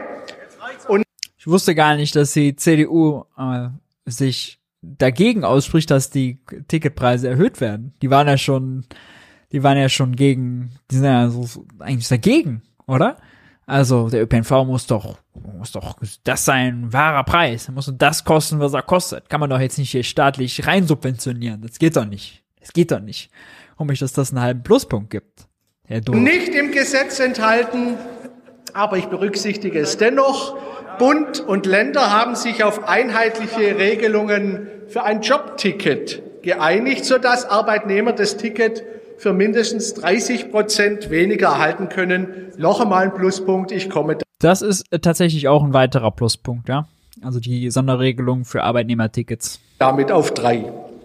Auf der anderen Seite, das muss ich jetzt eben auch erwähnen, muss ich feststellen, der Einführungspreis liegt zwar bei 49 Euro pro Ticket, aus Länderkreisen heißt es aber bereits sehr deutlich, man rechne sehr schnell mit einer Preissteigerung. Warum machen wir das nicht gleich ehrlich? Also aus meiner Sicht ein klarer Minuspunkt. Warum machen wir uns nicht gleich ehrlich? Immer dann noch einen halben Pluspunkt gegeben für den Preis. Jetzt sagt er, die Länder sagen gleich, oh, das ist äh, teuer. Also, warum machen wir nicht gleich einen ehrlichen Preis? Will er einen höheren Preis? Dann hätte er einen Pluspunkt gegeben bisschen selbst durcheinander gekommen in seiner Plus- und Minus-Logik, der Kollege. Die Digitalisierung des Verkehrs begrüßen wir grundsätzlich. Aber wir haben es ja gerade gehört, wieder besseres Wissen derer, die es umsetzen müssen, beharrt der Minister darauf, auf einer Chipkarte oder auf einer Handylösung. Bis Ende 23 soll es dann noch eine Papierlösung mit QR-Code geben, immerhin, aber nur für Verbünde, die zumindest grundsätzlich technisch dazu in der Lage sind, auch Chipkarten auszugeben. Und was ist mit den Verbünden, die noch keine digitale Möglichkeit haben? Wo sollen denn die 10.000 Lesegeräte für die Chipkarten herkommen? Das sagen uns die, das sagen uns die Busunternehmer, dass sie dort Lesegeräte dafür brauchen und es eben nicht mit dem Handy machen können. Keine Antwort drauf. Also Verkehrsverbünde, die keine Scanner und keine Lesegeräte haben. Also da, fun da, ist, da funktioniert das Geschäftsmodell ja schon mal grundsätzlich nicht. Dass die CDU sich für die jetzt einsetzt und stark macht, weiß ich nicht. Weiß also nicht. doch mit dem Smartphone, ich kann das gut machen, aber wenn jemand eben keines hat oder das nicht nutzen möchte, das ist ein weiterer Minuspunkt, weil wir wollen, dass alle dieses Ticket nutzen können. Die Einnahmeverteilung unter den Unternehmen ist immer noch unklar. Große Verbünde wie hier in Berlin werden natürlich viel mehr Tickets verkaufen als ein Busunternehmen auf der Schwäbischen Alb oder auf Rügen. Das bedeutet notwendige Liquidität, die die einen haben und die den anderen fehlt. Ein weiterer Minuspunkt, der dritte. Und dann wird das äh, stimmt natürlich, ja, weil wenn man in Berlin dann das Ticket kauft, kann man das Ticket ja auch so eins zu eins in Stuttgart äh, benutzen oder in Kiel oder in Mönchengladbach. Ja.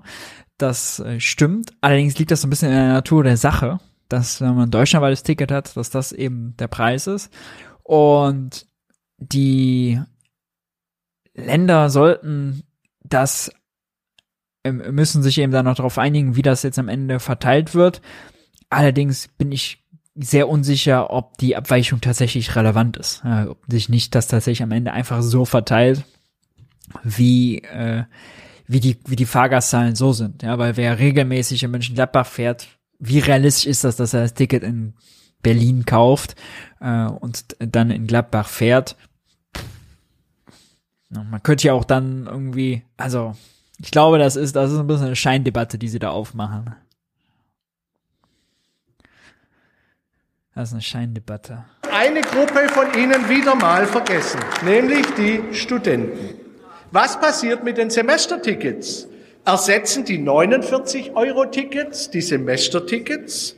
Werden diese angerechnet? Alles Fragen, die völlig offen sind. Und das ist ein ganz wichtiges Klientel im ÖPNV, denn die Studenten haben in der Regel eben keine Möglichkeit, auf Autos oder anderes auszuweichen. Ein klarer weiterer Minuspunkt. Und vergessen werden auch die eigenwirtschaftlichen Verkehre, weil der Bund es eben ablehnt, die Tarifgenehmigung formell auszusprechen. Es ist eindeutig, das Herzensprojekt von Minister Wissing ist auf das Wohlwollen der Zuständigen vor Ort angewiesen. Die Unternehmen, die darauf angewiesen sind, hängen in der Luft, ein fünfter Minuspunkt. Und dann noch Regionalzüge. Die der Bahn können mit dem 49-Euro-Ticket genutzt werden. Fernbusse, die die gleichen Strecken fahren, können nicht benutzt werden. Das ist eine eindeutige Benachteiligung der Busse und auch des ländlichen Raums und der Menschen auf dem Land, der sechste Minuspunkt. Ich Den Punkt halte ich tatsächlich sogar für relevant. Ja, also die Reisebusse sollte man, sollte man schon, sollte man mit reinnehmen. Warum nicht? Ja, und die sind auf dem Land viel, viel relevanter. Äh, die sind die sind wahrscheinlich äh, im Schnitt äh, auch günstiger als die Bahn. Ähm, die fahren halt auch andere Strecken als die Bahn. Äh, dafür sind sie wichtig und auch gut, weil sie eine Ergänzung zum Angebot sind. Um auch das zu fördern, sollte man sie mit reinnehmen. Passe also zusammen. Prinzipiell eine gute Idee, aber schlechte Umsetzung, viel mehr Minuspunkte als Positives. In der Schule, ich bin kein Lehrer, aber da gäbe es wahrscheinlich die Note 4 minus, Versetzung ins nächste Jahr gefährdet. Sie müssen jetzt liefern im weiteren Verfahren, sonst wird dieses 49-Euro-Ticket scheitern, Schaden verursachen und für so manches Unternehmen das ausbedeuten. Bessern Sie nach. Vielen Dank.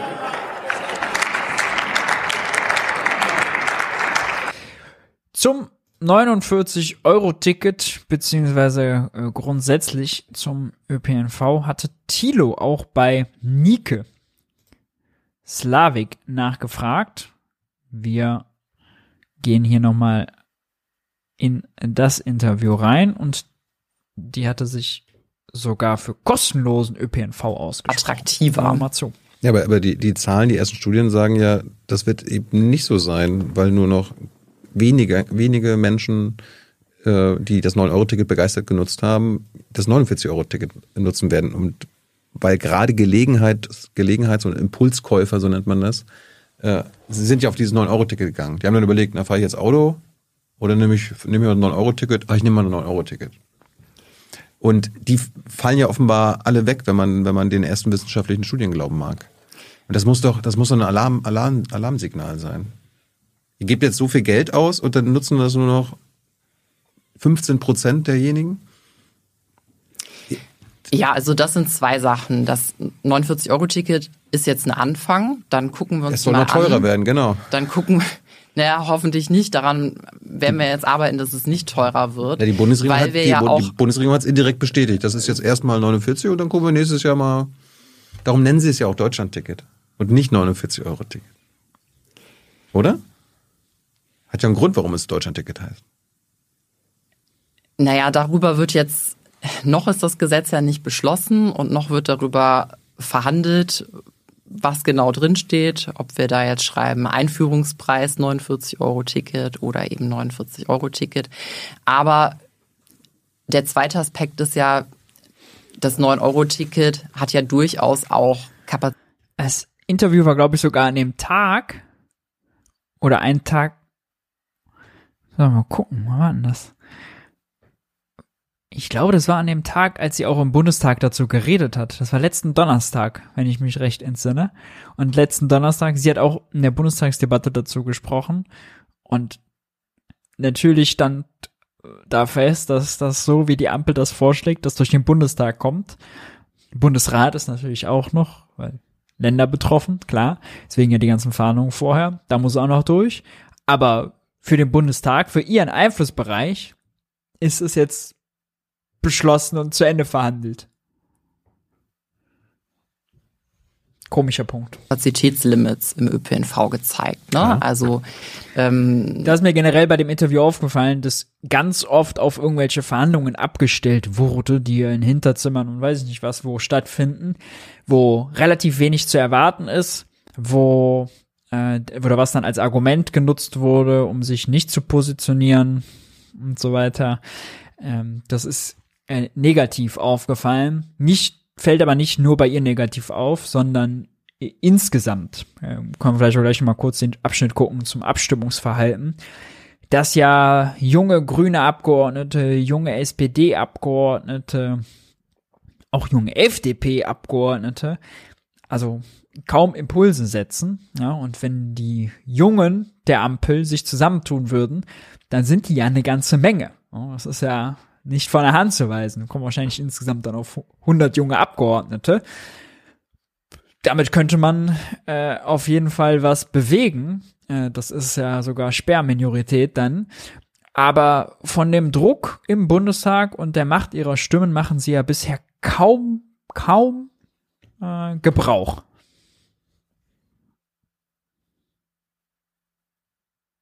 Wir haben durchaus auch Bilder gesehen von vollen Bussen und Zügen. Und das ist ja dann die andere Seite der Medaille, ähm, dass wir eigentlich beides machen müssen. Also wir brauchen eben nicht nur dieses vergünstigte Ticket, sondern wir müssen auch massiv eigentlich ausbauen und das Angebot verbessern und dafür sorgen, dass mehr Busse, mehr Bahnen fahren. Mhm. Ähm, und darüber wird ja jetzt ganz konkret auch weiter verhandelt zwischen dem Bund und den Ländern. Also wir haben als Bund jetzt mehr Geld ins System gegeben. Das war diese eine Milliarde Regionalisierungsmittel zusätzlich und eine höhere Dynamisierung. Das ist der automatische Aufwuchs, den es jedes Jahr gibt. Mhm. Das haben wir auf drei Prozent angehoben. Ähm, aber ÖPNV finanziert sich ja nicht allein aus den Mitteln des Bundes, sondern die Länder geben ja auch Geld ins System. Eigentlich ist der ÖPNV auch Länderaufgabe. Ähm, die Kommunen hängen da auch mit drin.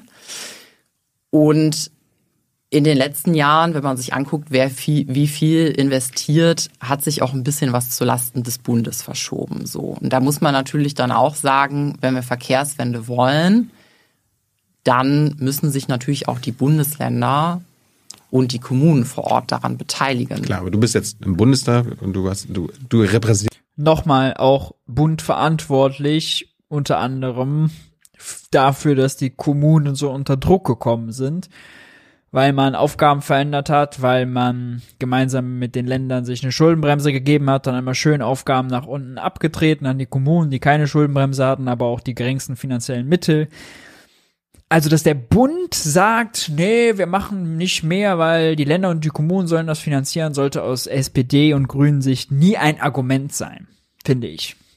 Denn dann gilt immer, der Bund hat die größten Schultern, die Kommunen haben die kleinsten Schultern. Wenn man was vorantreiben will, vor allem wenn wir so Peanuts sprechen wie eine Milliarde hier, ja, äh, da muss immer klar sein, da kann der Bund mehr geben. Dann sollte man das auch fordern, dass der Bund mehr gibt.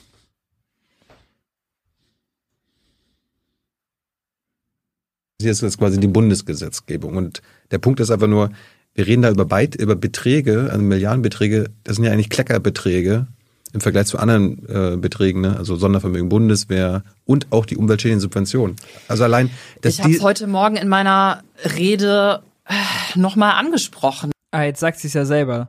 Sie hat morgens die Rede gehalten dazu, nachmittags war sie bei Thilo, aber verweist bei Thilo darauf, dass das Gesetz doch verhandelt wird bisschen. Also, und ich sag mal so, zusammen. meine Fraktion hat geklatscht, als ich es an. Oh, meine Fraktion hat geklatscht, oh Wunder. Aber irgendwas passt da bei der Argumentationsstruktur nicht zusammen. Gesprochen habe, die anderen nicht. Also ich habe die klimaschädlichen Subventionen angesprochen und gesagt, das Geld ist da und wir müssen es jetzt investieren für die Verkehrswende. Wo sind, eure, Gesetz, wo sind eure Gesetzesinitiativen, dass ihr die abbaut? Also das Dieselprivileg kostet jedes Jahr siebeneinhalb Milliarden Euro. Damit könnten wir 29 Euro Ticket schon mal finanzieren.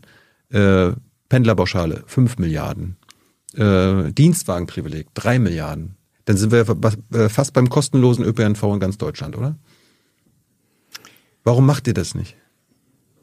Aktuell wird ja genau darüber verhandelt. Auch über Das bekomme ich nicht mit, dass kostenlose ÖPNV im Spiel ist. Naja, kostenloser ÖPNV jetzt vielleicht nicht, aber das wäre ja eine Vision für die nächsten Jahre, die wir anfangen könnten, gemeinsam zu entwickeln, wenn wir daran kommen, diese ganzen klimaschädlichen Subventionen endlich mal zu streichen und dieses Geld anders zu verteilen. Und wenn wir es jetzt hinbekommen, in den nächsten Jahren deutlich mehr in den ÖPNV zu investieren, dann können wir auch darüber reden, wie wir den nochmal günstiger machen. Das ist eigentlich der klassische CDU-Talking Point. Wenn wir es hinbekommen, darüber zu reden, wie wir in die Ausweitung investieren, dann, aber erst dann können wir darüber reden, den günstiger zu machen. Und ich würde sogar noch so wei sogar weitergehen und zu sagen, jetzt sehen wir ja auch, es wird keine klimaschädliche Subvention gestrichen, um das Deutschland-Ticket zu realisieren und die Regionalisierungsmittel zu erhöhen. Also muss man das auch nicht streichen, wenn man mehr machen will. Ja, wenn man ein günstigeres Ticket will, wenn man mehr Regionalisierungsmittel will, wenn man eine stärkere Dynamisierung, Aufwuchs der Regionalisierungsmittel will. All das könnte man machen, ohne die Klima, irgendeine andere klimaschädliche Subvention zu streichen, hätte trotzdem einen fürs Klima positiven Effekt. Ja. Und das sollte man doch unbedingt immer machen und vor allem als Grüne nicht abhängig machen von wenn dann, ja. Volker Wissing hat ja hier sogar in der Rede, wenn sie zugehört hat, das Argument gebracht, selbst wenn wir bei bestehendem Angebot nur günstiger machen, ist das besser für die, erhöht das die Nutzungszahlen, das ist natürlich gut fürs Klima. Deswegen sollte man das nicht abhängig machen von irgendwas anderem, sondern alles pushen. Investitionen und Preise gleichzeitig pushen, pushen, bereit sein, dafür Schulden zu machen, bereit sein, ja, dafür auch klimaschädliche Subventionen abzubauen, klar, da hätte man zwei Fliegen mit einer Klappe, aber das nicht selbst voneinander abhängig machen, denn sobald man das selbst abhängig macht, erst investieren, dann günstiger, erst Subventionen abbauen, dann günstiger, dann macht man sich angreifbarer, als man eigentlich sein müsste und blockiert seine progressive Reformagenda.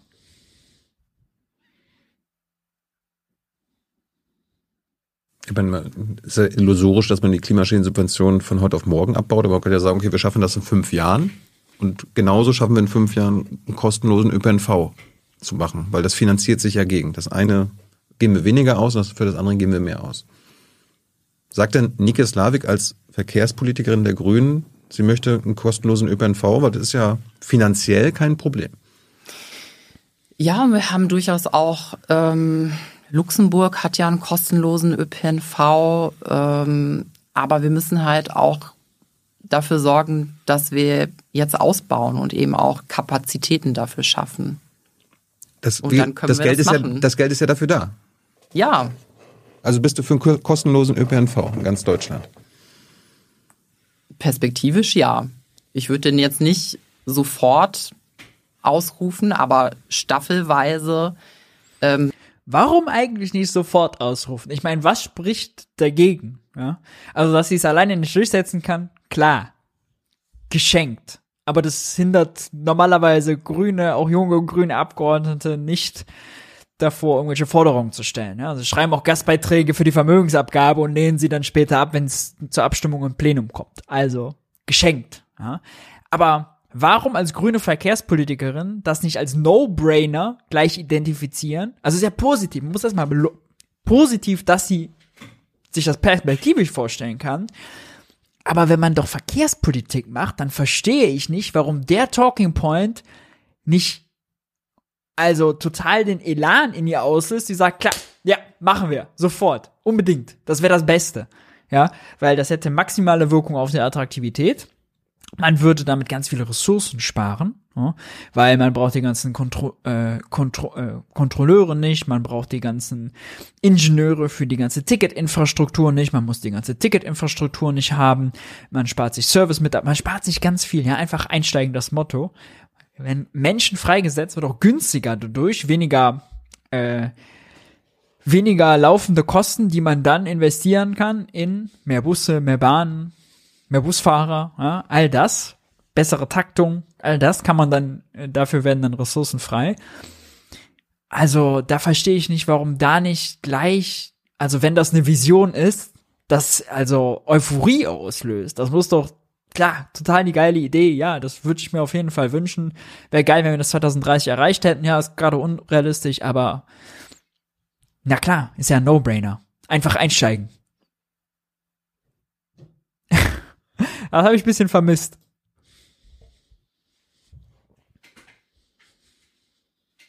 Wenn wir genug Gelder bereitstellen, wenn wir an all diese klimaschädlichen Subventionen rangehen, ähm, und wenn wir vielleicht noch Geld aus dem Straßenbautopf rausziehen, der auch etliche Milliarden umfasst, äh, noch bis 2030, dann können wir das hinkriegen. Und dann könnte man gestaffelt darüber reden, wie man die Preise absenkt, ausbaut und dann in einigen Jahren einen kostenlosen ÖPNV einführt. Immerhin. Wir haben ja das, also es gibt ja Berechnungen, die sagen, wenn wir die Klimaziele in Deutschland im Verkehrsbereich einhalten wollen, dann brauchen wir eigentlich eine Verdopplung der Fahrgastzahlen im mhm. ÖPNV. Das, genau, das auch, muss auch immer bewusst werden. Also wenn man Verdopplung der Fahrgastzahlen braucht, dann ist auch, je günstiger der Preis, desto besser. Mhm. Brauchen wir eigentlich doppelt so viele Leute wie Stand jetzt, die im ÖPNV unterwegs sind. Da würde doch kostenlose ÖPNV oder 9 Euro Wäre natürlich ein riesen Attraktivitätsfaktor. Klar. Jetzt kommt die Und die Euphorie. Leute werden natürlich auch mit dem Kauf des Deutschlandtickets und da gebe ich dir total recht, auch mit der Warnung. Die Leute werden natürlich auch mit den Verkaufszahlen über den ÖPNV und über das Deutschlandticket abstimmen. Also je nachdem, wie viele Leute das kaufen, ist das ja auch eine Bewertung, wie gut diese Maßnahme ist. Ja, aber auch das halte ich tatsächlich wieder für einen Logikfehler. Das ist so dieses ganz, ganz liberale, jede, jede, jeder Kauf im Supermarkt, jeder, jede Kaufaktion in der Wirtschaft ist ein Stimmzettel. Äh, Milton Friedman hätte sich darüber gefreut, von ihm kommt es ja. Aber also, wenn 50 Euro Ticket für 49 Euro Ticket für viele einfach zu teuer ist, dann heißt ja, dass sie, es heißt es ja nicht, dass sie es nicht kaufen, dass sie dagegen sind. Also die Interpretation würde schon gar nicht funktionieren. Und es wälzt halt die Verantwortung ab von der Politik die Regeln setzt, die Rahmen setzt, hin zum Konsumenten, der mit seinen Konsumentscheidungen alles. Was und dann auch ein Signal an uns, dass wir da nochmal nachsteuern müssen. Ja, aber du weißt selbst, dass äh, mehr als die Hälfte der Leute aktuell von äh, Hand in den Mund lebt. Also die haben am Ende des Monats nichts mehr übrig, weil sie alles für Miete, Lebensmittel und Leben ausgeben müssen. Wie sollen die dann noch mit, mit dem da abstimmen beim 49-Euro-Ticket? abstimmen im Sinne von. Ja, du hast ja gesagt, äh, wenn es erfolgreich ist und die Leute das kaufen, dann, dann ist das ja ein gutes Signal. Aber wenn es einen Großteil der Bevölkerung gibt, der sich das gar nicht leisten kann. Genau, das habe ich ja auch gesagt. Ähm, und deswegen, das Problem haben ja viele auf dem Zettel. Es wurde ja konkret auch zwischen Bund und Ländern darüber verhandelt da gab es leider nicht die Einigung, dass der Bund mit dem Preis auch noch mal weiter runtergeht oder dass es ein bundesweites Sozialticket gibt. Aber viele Länder ähm, machen ja stark vergünstigte Sozialtickets. Also Berlin hat ja beispielsweise, nachdem das 9-Euro-Ticket ausgelaufen ist, entschieden, also, ah. äh, das 9-Euro-Ticket ähm, als Sozialticket zu verlängern. Klar. Du hast ja gepostet gehabt. Äh also 49 Euro sind okay, weil die Länder Sozialtickets machen, damit es für diejenigen, die am meisten darauf angewiesen sind, auch bezahlbar ist. Äh, die Verlängerung des 9-Euro-Tickets wäre ein merklicher Beitrag zum Klimaschutz. Wäre das jetzt das 49-Euro-Ticket auch noch? Weil es Natürlich, ja, ja, klar ist das ein Beitrag, weil. Ähm, aber ein deutlicher Beitrag? Ja, wir werden halt sehen müssen, wie viele Leute das dann am Ende nutzen. Ne? Ähm, da gab es ja auch vorher sehr unterschiedliche Einschätzungen beim 9-Euro-Ticket. Und dann war es. 9-Euro-Ticket ist klar. Volker Wissing hat in ihrer Rede doch die Zahlen geliefert. 52 Millionen Tickets. Wenn Volker Wissing als FDP-Verkehrsminister das als Erfolg verkauft, da muss man doch als grüne Verkehrspolitikerin hingehen und sagen, hey, Volker Wissing hat das 9-Euro-Ticket heute als, als Erfolg verkauft. Wir sollten damit unbedingt doch weitermachen, wenn das so ein Erfolg ist. 49 Euro, ja, besser als vorher. Aber wenn das 9 Euro so ein Ticket so ein Erfolg war, warum hören wir mit dem Erfolg auf? Die hat die Argumente alle auf ihrer Seite und verschläft sie.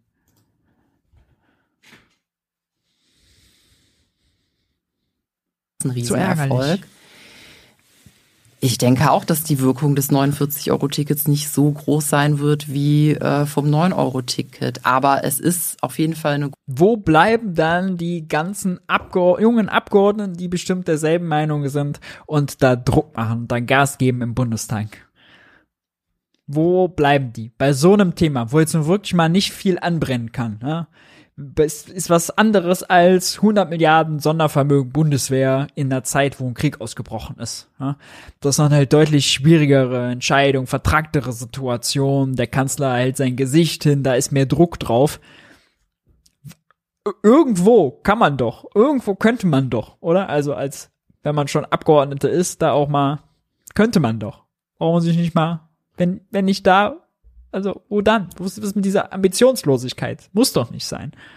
Große Belohnung für die, die eben jeden Tag mit ÖPNV unterwegs sind, die klimafreundlich unterwegs sind, weil aktuell zahlen ja viele von den Leuten äh, für ihre Abos deutlich über 100 Euro. Insbesondere die, übrigens, weil es wird immer gesagt, die Leute, die auf dem Land leben würden oder irgendwo weiter draußen, hätten gar nichts davon. Das Gegenteil ist der Fall. Wenn man sich die Abopreise im ÖPNV anguckt, ähm, sind die in den Großstädten niedriger und die Leute, die reinpendeln in die Stadt, ja, also die irgendwo weiter draußen wohnen und reinpendeln, die zahlen wesentlich mehr aktuell für ihre ÖPNV-Abos. Das heißt, die profitieren auch noch mal viel stärker davon.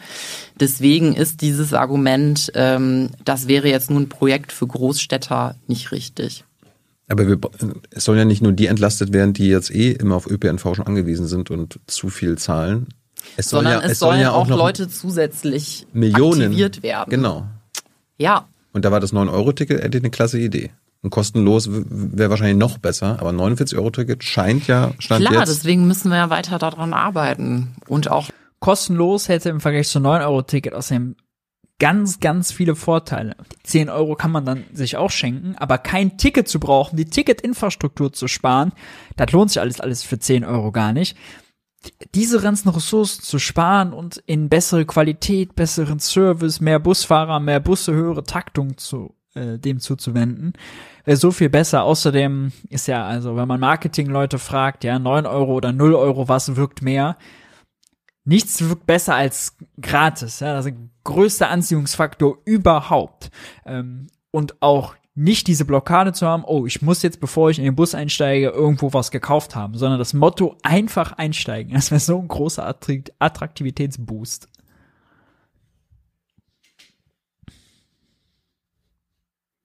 Leute aktivieren, sich dafür einzusetzen. Jetzt seid, wie gesagt, ihr seid der Gesetzgeber. Ihr könnt das Gesetz machen. Ihr könnt das Aber ich bin nur eine von über 700. Ihr seid aber die zweitgrößte äh, Fraktion in der Regierungskoalition. Wer hindert euch daran, äh, das 9-Euro-Ticket zu machen? Wer ist auf die Idee mit dem 49-Euro-Ticket gekommen? Naja, es sind ja verschiedene Preise, ähm, es sind ja verschiedene Preise rumgegangen und 49 Euro war dann am Ende ein Kompromiss auf den man sich geeinigt hatte. Wer? Es war ja auch 29 Euro und 69 im Gespräch. Die 49 lagen dann dazwischen. Ja, was sind denn euch Grüne jetzt daran zu sagen, nee, du, das Geld ist doch da, wir machen da einfach, äh, machen wir halt ein, das Dieselprivileg weg, bums, haben wir das. Das, das, das es schien ein finanzielles Problem zu sein. Ja, ja. also ich kann. Finanzielles Problem, obwohl es nur um Kleckerbeträge gibt, geht, muss man immer noch mal sagen. Dir dazu sagen, dass, also ich sitze jetzt hier jetzt nicht Slavik, ich vertrete natürlich viele Positionen, ähm, die Positionen meiner Fraktion sind, meiner Partei, grüne Position, aber ich rede hier natürlich auch aus meiner eigenen Sicht mhm. und Ähm, ich persönlich fände das eben sehr richtig, das 9-Euro-Ticket zu verlängern und einzubringen, aber es sind jetzt auch nicht alle Grünen ähm, was? dafür direkt das 9-Euro-Ticket zurückzubringen. Wieso? Weil es gibt auch bei uns Leute, das ist ja der ewige Streit, den wir in den ÖPNV-Diskussionen führen. Stecken wir das Geld erst in den Ausbau des Angebots oder erst in ein günstiges Ticket? Den sollten Grüne außerdem jetzt an ACTA legen, nachdem Volker Wissing das Argument geliefert hat. Und ähm, auch bei uns gibt es eben einige Leute, die sagen, äh, wir müssen erstmal die Kapazitäten schaffen ähm, bevor wir so ein günstiges Ticket machen. Da gab ist so bitter, dass Volker Wissing da weiter ist und jetzt den allen erklärt. Das hat man bisher immer gedacht, aber nein, auch einfach günstigerer Preis bedeutet mehr Fahrgäste, bedeutet Leute steigen vom Auto darauf um. Gab es auch bei uns übrigens einige Leute, die als das 9-Euro-Ticket dann gekommen ist, gerade bei den VerkehrspolitikerInnen ein paar die ein bisschen skeptisch waren. Aber ja, es ist bitter. Äh, genug rumgeeiere. Ähm, schade eigentlich. Äh, interessant ist trotzdem, das kann man festhalten, dass sie für das 49-Euro-Ticket, äh, für das 0-Euro-Ticket perspektivisch ist. Äh, da muss der Weg hingehen. Aber Ambitionslosigkeit bei ihr und scheinbar bei den Grünen, was das Ticket angeht, dabei müsste das doch so ein Herzensthema für die Grünen gewesen sein. Also, ich verstehe es nicht.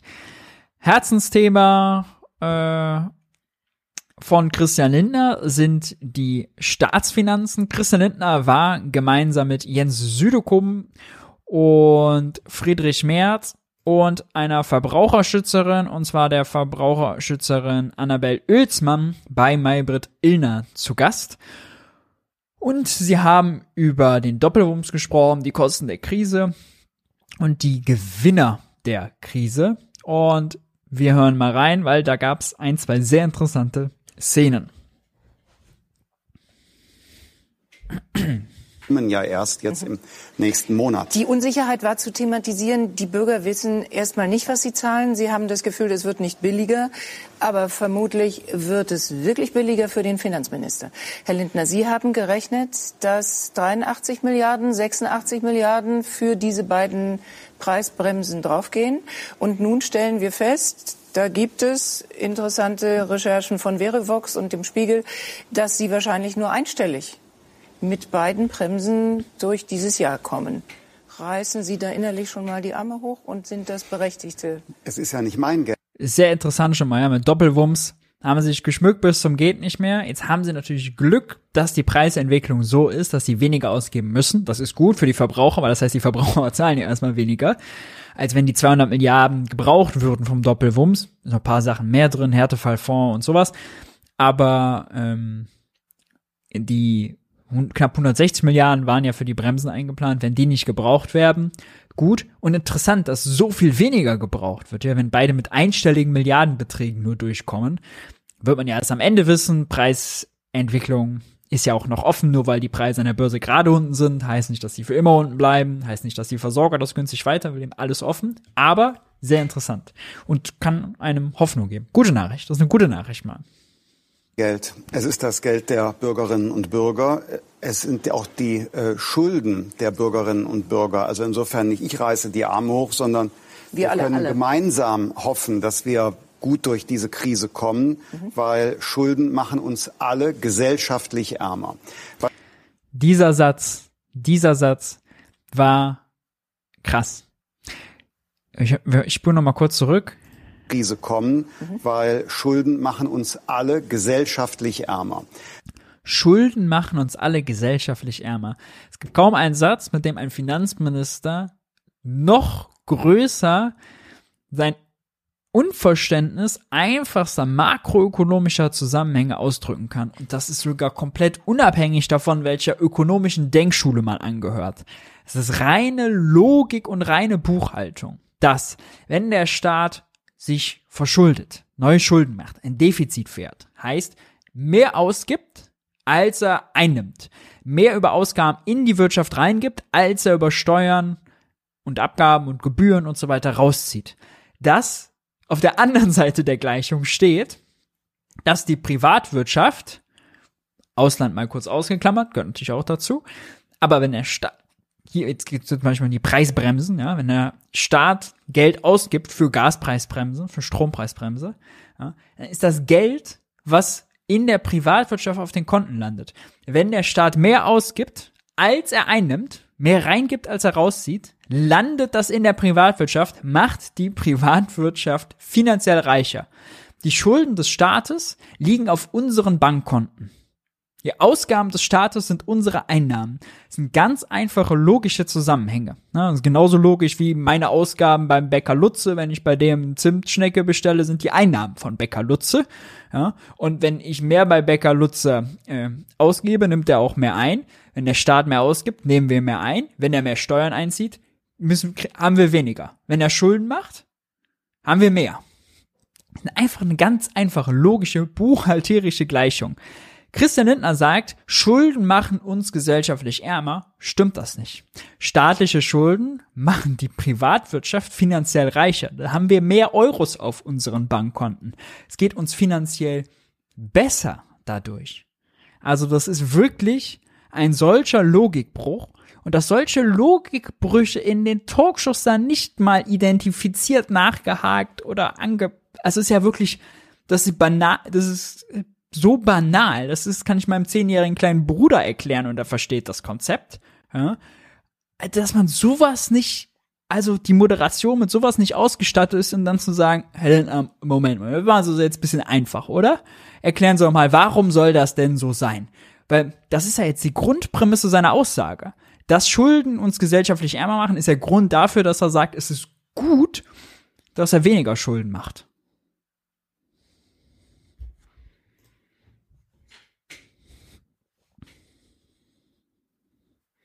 Was die Zahlen und Spekulationen angeht, sollten wir aber abwarten. Wir haben jetzt den Winter 22, 23. Wir haben auch noch einen Winter 23, 24, wo wir nicht wissen, wie wird die Preisentwicklung sein.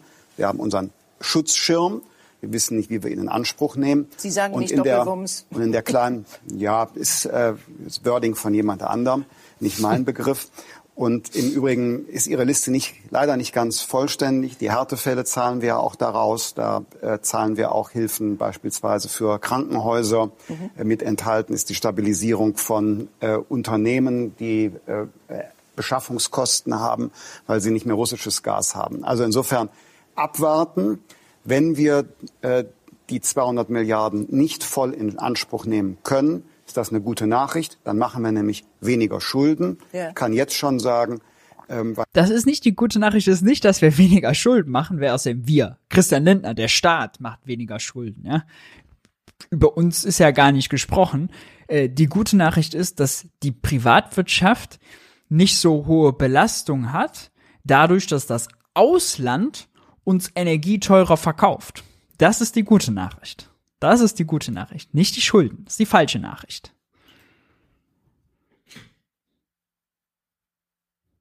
Das ist wirklich bitter, dass man das Weil nicht unterschieden ahne, bekommt. Ich kenne ja, kenn ja inzwischen die Debatten in Deutschland. Es wird eine Diskussion geben, wenn die 200 Milliarden Euro nicht ausgeschöpft werden. Ja, können wir diese Kreditermächtigung nicht für andere gute Zwecke einsetzen? Ja, ja gute Idee, Herr Lindner. Gut, dass Sie das ansprechen. Ich höre die Debatte schon und da kann ich sagen, nein.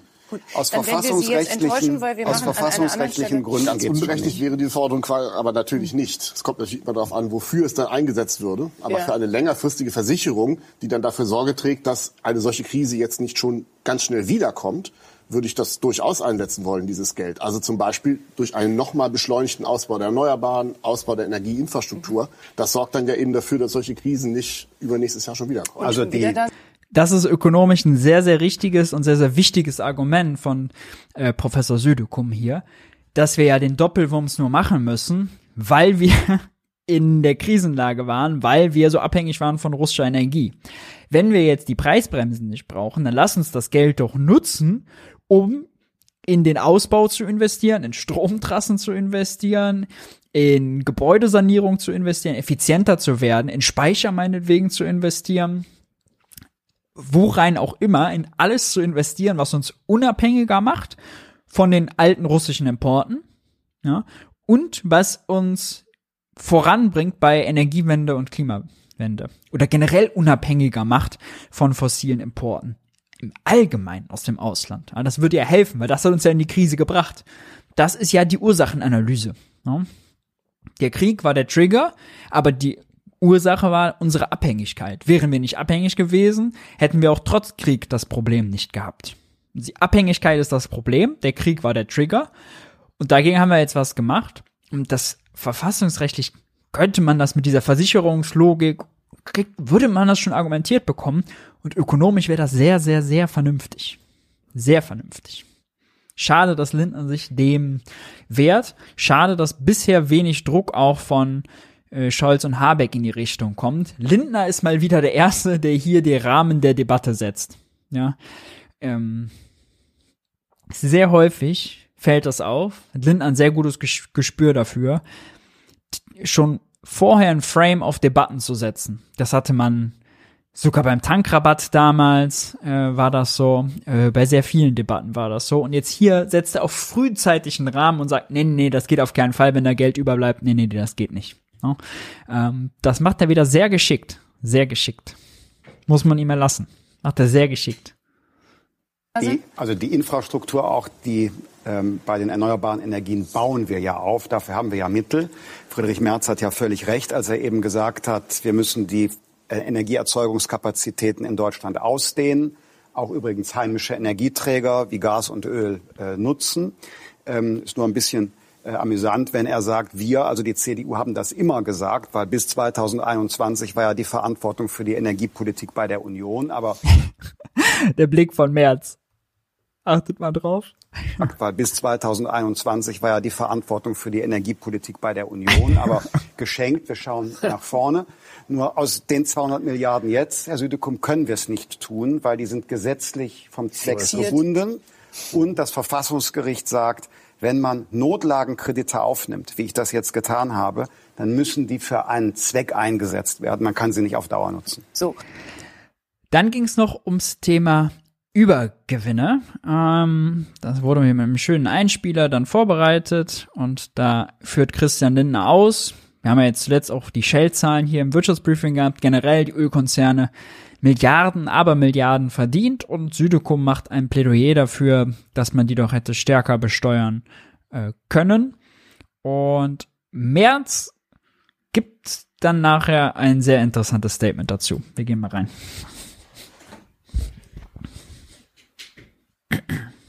Ähm, beschlossen. Äh, dieser EU-Solidarbeitrag wird entrichtet zum Beispiel von den äh, Unternehmen in der ähm, äh, Ölbranche. Übergewinnsteuer heißt ja bei uns EU-Energiekrisenbeitrag.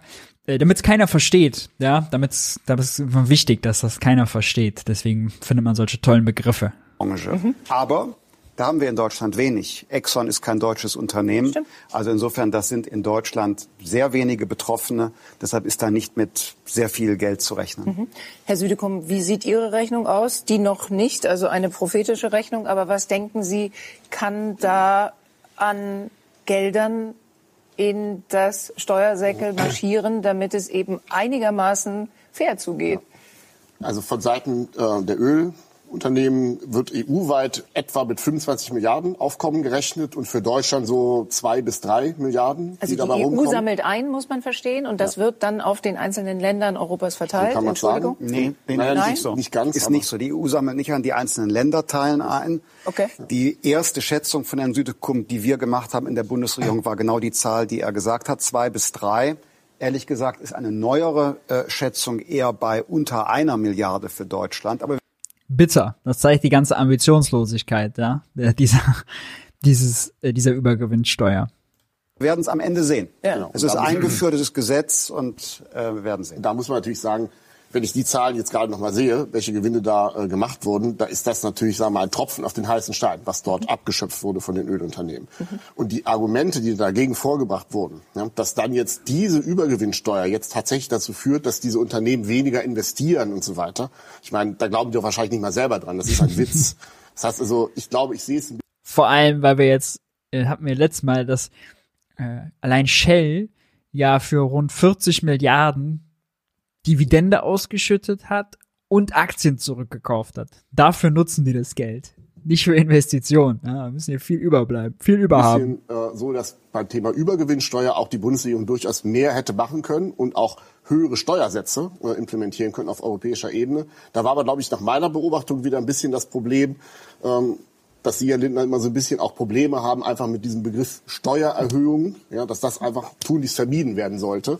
Und ich würde sagen, an der Stelle ähm, hätte man da anders vorgehen müssen. Ich habe kein äh, Problem mit irgendwas, es muss nur sinnvoll sein.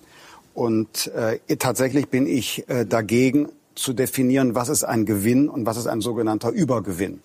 Das ist äh, das, relativ das, eindeutig, worüber Nein, das öffnet, ne? öffnet dem Ganzen äh, Tür und äh, Tor ähm, ähm, und der Willkür ist nicht berechenbar. Wir haben auch Abgrenzungsprobleme, rechtliche Probleme. Viele Länder in Europa, die eine sogenannte Übergewinnsteuer eingeführt haben, ich denke etwa an Italien, mhm. werden ja beklagt. Das heißt, äh, es ist äh, ein sehr schwieriges Instrument. Ich glaube, wir haben in Deutschland den richtigen Weg gefunden. Wir machen beim Strommarkt ein Instrument und greifen da ein, wo die Gewinne oder bevor die Gewinne überhaupt in der Unternehmensbilanz sind, mhm. also in die Preisbildung dort im Notfall.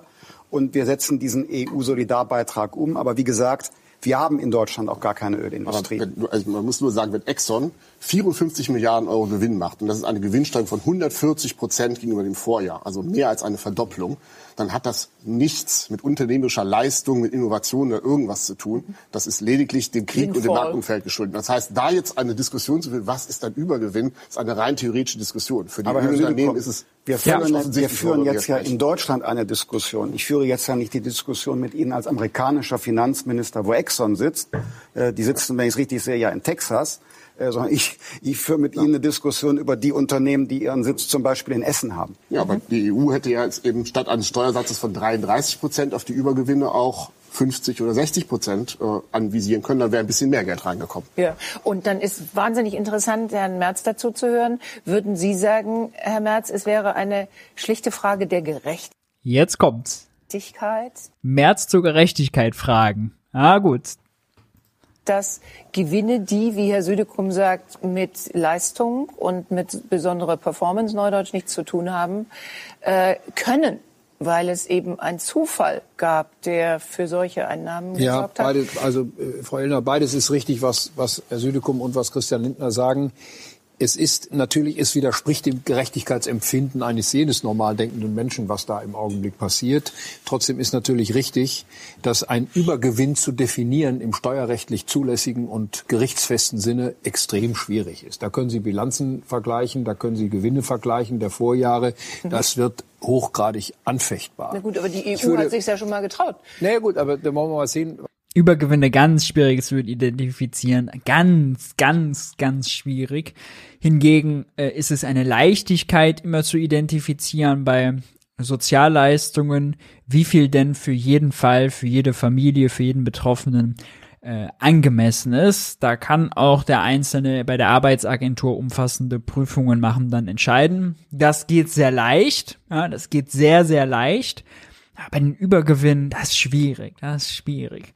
Jetzt zum Beispiel bei Shell sieht, die machen einfach mehr Kohle dadurch, dass der äh, Börsenpreis gestiegen ist und haben dann ein Vielfaches ihrer Gewinne und Rekordgewinne, dann ist jetzt schwierig zu sagen, wo da jetzt Übergewinn ist und wo nicht. Ja, das ist wirklich, puh, ganz, ganz, das ist wirklich ah, tricky, so tricky.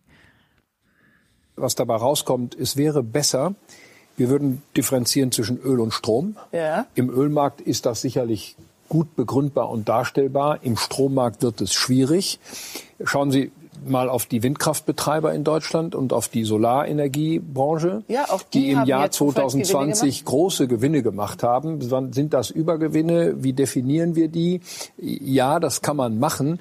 Ich sage nur nochmal, es bessere wäre gewesen, ein so brutales Überangebot an Stromerzeugung zu schaffen. Und da kommen wir mhm. nicht drum herum, jetzt auch über die Kernenergie zu sprechen. Die versorgt immerhin 10 Millionen Überangebot bei Stromerzeugung. Jetzt fragt man sich, wer hat denn in der Vergangenheit eigentlich den Wirtschaftsminister gestellt?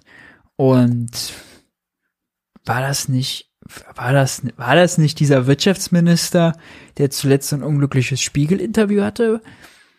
War da nicht was? Weiß nicht, Peter, Peter, wer ist denn auch Peter? War er von der CDU? Peter Altmaier? Also, ja, an wen geht die Kritik? Und er macht wieder nur seinen Atomkraftpunkt. Dabei sind die Potenziale, wenn man sich anguckt, wie die Ausbaupfade bei Wind, bei Sonne eingebrochen sind, so viel größer. Wir mussten, der Strompreis ist nur durch die Decke gegangen, weil wir nach 16 Jahren Merkel immer noch abhängig von Gas waren, als gäbe es kein Morgen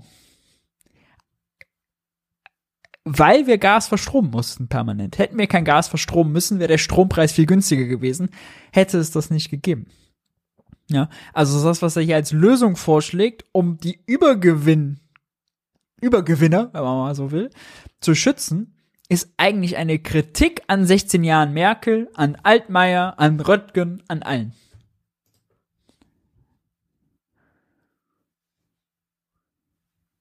Haushalte in Deutschland zuverlässig mit Strom, ja. zu sagen, wir nutzen jede Quelle zur Stromerzeugung, um auf diese Art und Weise die Preise ja, Aber das tun wir doch gerade. Wir, haben jetzt, wir haben jetzt gerade ja. alles an Kohle machen rechtlich möglich am Netz und die Kernenergie. Das muss ich doch mal auch das stimmt natürlich. Also im Moment ist da ja alles, äh, was geht. Kohle zurückgeholt und die Atommeiler weitergelaufen, weiterlaufen gelassen bis zum Frühjahr. Das aber schonen wir unsere Nerven, machen, das, das soll's äh, an Merz und Lindner gewesen sein.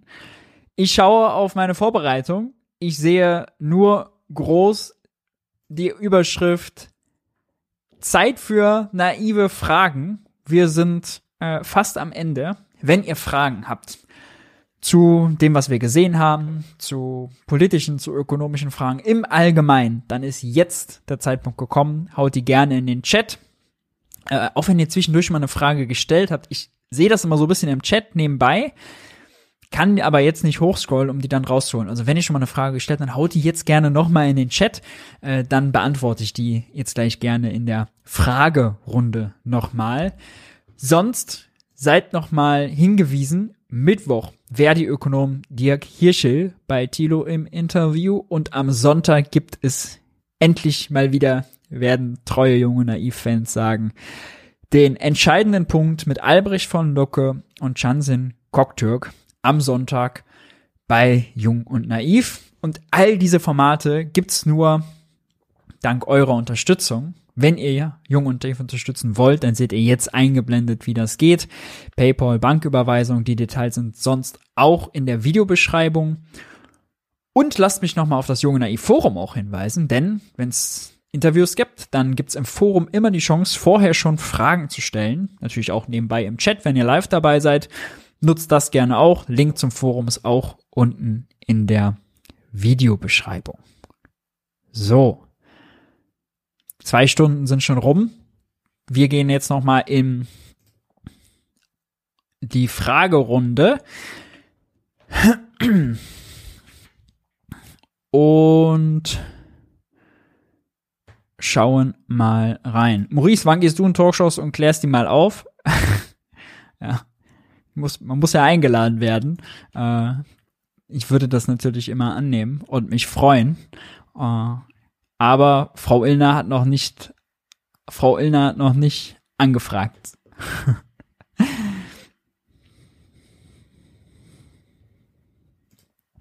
Frage, wie kann der Leitzins in Ländern wie der Türkei bei über 10% liegen, wenn in Deutschland die Kreditvergabe schon bei 3% deutlich zurückgeht? Ja, äh, in der Türkei ist ja auch so, die Inflationsrate ist hoch, die, äh, der Zins ist hoch. Wenn nominal alles hoch ist, die, Größen gehören ja immer äh, zusammen, dann äh, wächst halt nominal alles sehr schnell. Ja, äh, die Preise die Kredite werden teurer, ähm, wahrscheinlich auch dann dadurch natürlich nominal das Bruttoinlandsprodukt, die Wirtschaftsleistung. Äh, daher kann das sein. Mm, wenn man sich mit der Inflation der Türkei auseinandersetzt, kommt man auf ein interessantes Phänomen äh, zu sprechen. Jetzt zu viel die ganze Türkei hier zu analysieren. Da müsste man auch ein bisschen in die Wirtschaftshistorie gehen der Türkei, müsste man auch über äh, Programme des Internationalen Währungsfonds reden. Aber die Türkei hat eine sehr hohe Privatverschuldung in US-Dollar. Also eine Fremdwährungsverschuldung im Privatsektor. Ähm, und die Türkei leidet darunter, dass die türkische Lira äh, immer schwächer geworden ist und die Schuldenlast damit natürlich gestiegen in US-Dollar gerechnet. Jetzt ein Szenario, was auch ganz vielen Entwicklungsländern droht, die in US-Dollar verschuldet sind. Das muss man sich vorstellen. Ein Drittel der äh, US-Dollar-Schulden der Entwicklungsländer ist variabel verzinst. Heißt, wenn die USA die Zinsen anheben, was sie machen, wie die EZB im Moment, nur noch drastischer, noch schneller, sind schon viel höher, dann bedeutet das eben auch, dass sich die Zinsen anpassen, die die Entwicklungsländer auf ihre US-Dollar-Schulden zahlen müssen. Und das schnürt denen natürlich, weil US-Dollar sind Fremdwährungsschulden für die, ist nicht deren eigene Währung, schnürt denen finanziell den Hals ab. Und das ist problematisch. Und die Inflation der Türkei hat viel mit äh, diesem Problem zu tun, also privater Überschuldung in Fremdwährung. Ne? Neben der Tatsache, dass sie schlechte äh, Politik und Wirtschaftspolitik auch machen. Und jetzt gerade, wenn wir schon über die Türkei sprechen, muss man natürlich auch darüber reden, äh, dass dieses Unglück von Erdbeben äh, da jetzt viel Infrastruktur und Menschenleben äh, zerstört hat. Ganz, ganz bitter. Noch bitterer wahrscheinlich äh, in Syrien äh, die Lage, weil da die Infrastruktur dann noch schlechter war. Äh, das waren ganz fürchterliche Meldungen letzte Woche. Wie beurteilst du die untergeordnete Rolle der Selbstständigen in vielen Debatten um die Inflation? Ja, stimmt. Selbstständige kommen äh, sehr häufig zu kurz, weil wir immer entweder über Arbeitnehmer oder über Arbeitgeber reden und wenn wir über Arbeitgeber reden, dann reden wir äh, gefühlt immer über die Volkswagen, über die BMWs, über die Audis, über die Mercedes, die Reves und die Nestles dieser Welt, aber nicht um kleinere Selbstständige. Mm, wie zum Beispiel der Bäcker Lutze ja, oder wie zum Beispiel ein Friseursalon, ja, wo dann eine Handvoll oder 10 oder 15 oder 20 Mitarbeiter sind und äh, einem kleinen, kleinen Betrieb dann äh, dort sowohl öffentliche Nas Nahversorgung häufig angeboten wird, als auch eben die Existenz von äh, den Leuten dort gesichert wird. Ja, und die sind in einer ganz schlechten Lage, weil also ein Friseursalon, wenn wir das jetzt mal als Beispiel nehmen für einen Selbstständigen, ja, die haben einerseits auch gestiegene Kosten, ähm, Energie, Produkte, das wird teurer. Andererseits äh, haben sie aber ein Problem, die Preise einfach zu erhöhen und das zu überwälzen, weil ja die Kunden weniger Kaufkraft haben. Die Kunden verlieren ja durch die Inflation an Kaufkraft, ja, dadurch, dass sie jetzt beim Aldi schon so viel mehr zahlen müssen, dadurch, dass sie beim Energieversorger schon so viel mehr zahlen müssen, bleibt denen weniger Geld, um zum Friseur zu gehen. Und gleichzeitig klagen sie beim Friseur permanent darüber und Preise erhöhen hat ja auch was mit Kundenloyalität zu tun. Die gefährdet man mit Preiserhöhungen tendenziell. Bei Friseursalon ist es sehr, sehr persönliches, äh, sehr, äh, sehr kundenintensives Kunden Geschäft, ja, viel Kundenkontakt, man, man kennt deren persönliche Lebensgeschichten, man weiß, wem geht's schlecht, wer kann sich was leisten, was nicht. Ähm, die Leute erzählen wahrscheinlich beim Friseur, was sie sonst äh, ihrem Therapeuten erzählen würden. Also ähm, da macht's ist natürlich auch schwierig und wenn ein Friseur die Preise erhöht, muss er sich permanent in den Gesprächen rechtfertigen. Also solche Selbstständigen haben ist in einem Umfeld mit sich ständig veränderndem Preisniveau mit Inflation sehr schwer weil die Überwälzung schwieriger ist, weil ähm, sie weniger Verhandlungsmacht haben gegenüber ja dem, was sie einkaufen, ob es Energie ist, ob es Produkte ist. Also die haben es schwer. Und warum bleiben die außen vor, ist, ist schwierig zu sagen. Also äh,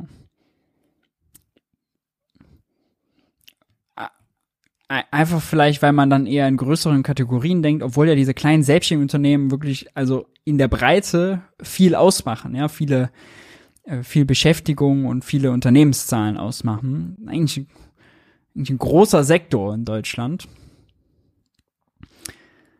Ja. Auch bei den Corona-Hilfen sind die zum Teil am allermeisten muss man aber sa tatsächlich sagen, ja sogar die Solo-Selbstständigen. Gut, die schaffen dann keine Beschäftigung unbedingt für andere direkt, weil sie die nicht anstellen. Häufig über Honorarverträge natürlich schon. Ähm, und darüber, wie sie selbst dann die Wirtschaft ankurbeln.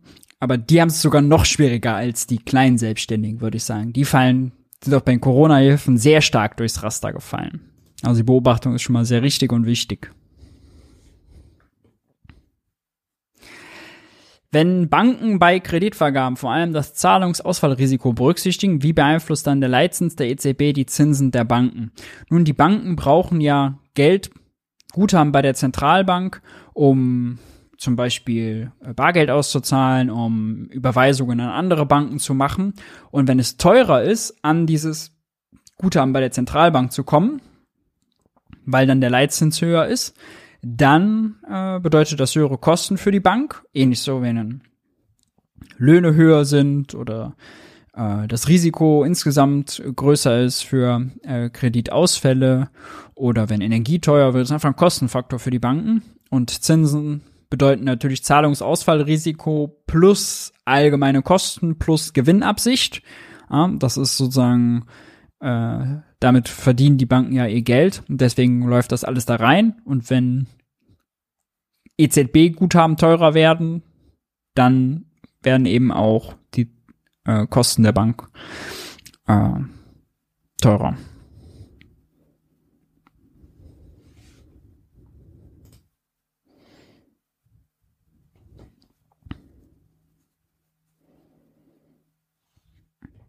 Kann man in Zukunft noch auf den Zertifikatehandel setzen angesichts der Schrottzertifikate?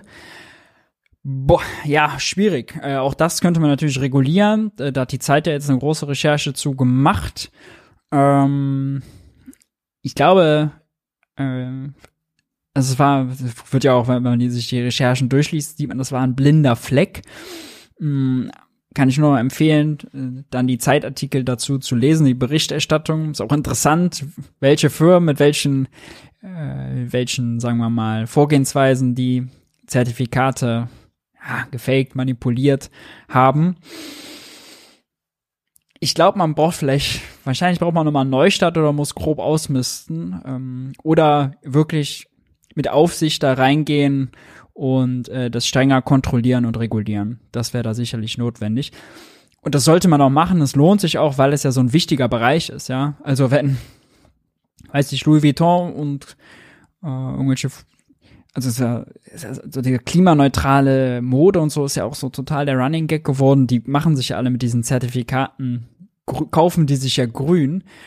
Weil das aber so wichtig ist, dass diese Klimaneutralität nicht gefaked wird, so ein großes öffentliches Interesse daran haben, klimaneutral zu werden, sollte man äh, da unbedingt strenger drauf gucken und auch Personal dafür einsetzen.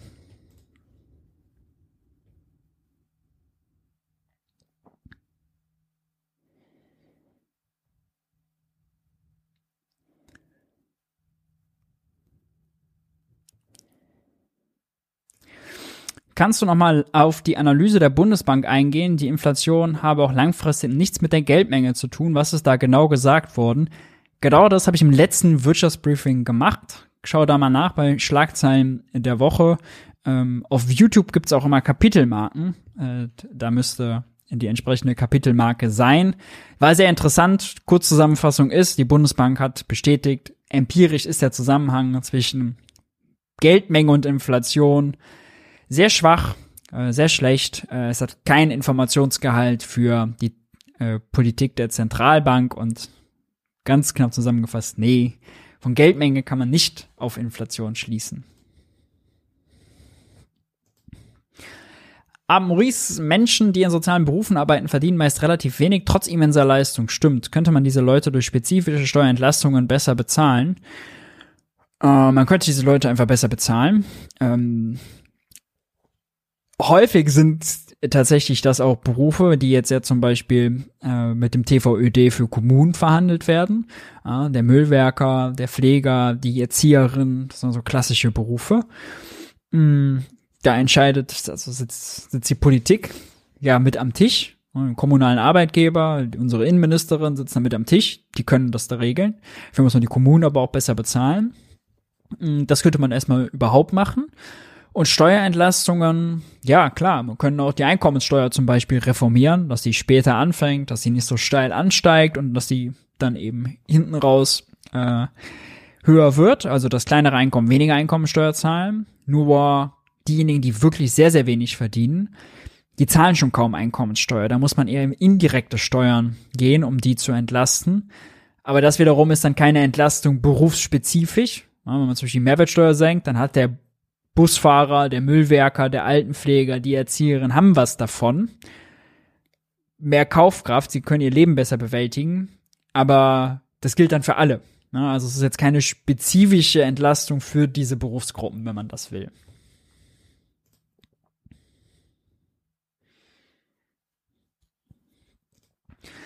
Frage, wann denkst du, dass die Banken die Zinsen weitergeben? Krieg aktuell 0,3 Prozent, was ein Witz ist, wenn man sieht, wo der Leitzins gerade steht, oder machen sich die Banken noch die Jahr, noch Jahre die Taschen voll? Erstmal muss man, also im Schnitt sind die Banken, glaube ich, mittlerweile bei 0,7. Das hat nicht auch im letzten, ähm, haben wir auch im letzten Wirtschaftsbriefing tatsächlich. Milliardengewinne für die Banken, weil die Banken kriegen ja 2,5 Prozent auf das Geld, was sie bei der Zentralbank halten. Das ist der sogenannte Einlagezins. Ähm, warum nur 0,7? Nun, wir kommen ja von 0 beziehungsweise leicht negativ. Die Banken haben auch vor einem halben Jahr noch Strafzins gezahlt, nur minus 0,5 Prozent auf ihre Guthaben. Ähm, die haben sie nicht ganz weitergegeben. Deswegen, es dauert es jetzt was, bis im Wettbewerb die äh, Guthabenzinsen hochgeboten werden im Wettbewerb. Das dauert jetzt ein bisschen. Die gehen aber hoch. Die wie weit die hochgehen, hängt noch davon ab. Allerdings muss man auch sagen, die sind noch nicht so weit runtergegangen, aber man hat ja nicht diese 0,5% Strafzins, erst ab ganz, ganz vielen Einlagen, aber der Otto Normalo eben nicht. Und man kann jetzt ja schon, wenn man vergleicht, ja, gibt es ja immer diese Log-Angebote, schon irgendwie 2% für ein halbes Jahr, Tagesgeld. Ähm, das macht sicherlich Sinn, da zu vergleichen. Damit heizt man dann auch den Wettbewerb bei denen an. Und äh, ja, machen die Banken sich damit die Taschen voll. Das ist bei positiven Zinsen immer so. Ja, wer Geld hat und viel Geld hält, der hat bei positiven Zins ein Grundeinkommen, kriegt risikolos einfach Geld überwiesen. Ja. Also deswegen, ja, aber es ist politisch so gewollt.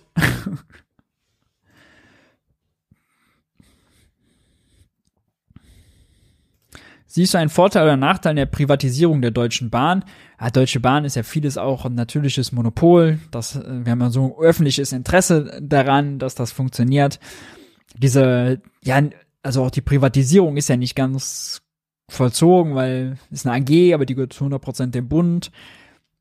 Eine Bahn, ich würde sagen, die Deutsche Bahn hat so ein großes öffentliches Interesse. Thema Energiewende, Thema Klimaschutz, Thema Mobilität, effiziente Mobilität, ja, wenn Leute auch lange, Rei lange pendeln, lange reisen müssen, sie da im Stau stehen, wenn sie da nicht arbeiten können, ist es auch schlecht für die Wirtschaft, ja, kostet Produktivität. Das kann man, das muss man nicht, das muss man nicht in so eine komische AG auslagern, um dann da profitabel und wirtschaftlich zu sein. Die Deutsche Bahn, der ÖPNV, alles, was öffentliche Daseinsvorsorge ist, muss sich nicht betriebswirtschaftlich rechnen, sondern volkswirtschaftlich. Muss also einen öffentlichen Nutzen haben, nicht profitabel sein. Ja. Der Friseur, der muss profitabel sein. Muss die Deutsche Bahn profitabel sein? Muss sie ein großes Geschäft im Ausland machen? Glaube ich nicht. Muss eine Fahrt von Berlin nach Mönchengladbach selbst mit Sparpreis und Bahncard 100 Euro kosten? Nicht im öffentlichen Interesse, wenn man die Bahn attraktiv machen will. Also äh, mehr Nachteile als Vorteile, definitiv, definitiv. Und es stört ja sogar die Befürworter von privatisierter Bahn, dass man eben nur dieses Mischkonstrukt äh, da hat. Ja. Gut, ihr Lieben. Dabei belassen wir es. Ich danke euch, dass ihr am Start wart. Wenn euch äh, das Video gefallen hat und ihr live dabei seid, lasst gerne jetzt schon mal ein Like da. Fragen und Einmerkungen wie immer unten in die Kommentare. Wenn ihr später dazu schaltet, freue ich mich natürlich auch.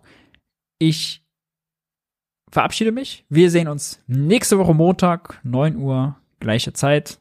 Habt eine gute Woche, bleibt stabil, haltet die Ohren steif und danke an alle, die Junge Naiv im letzten Monat unterstützt haben.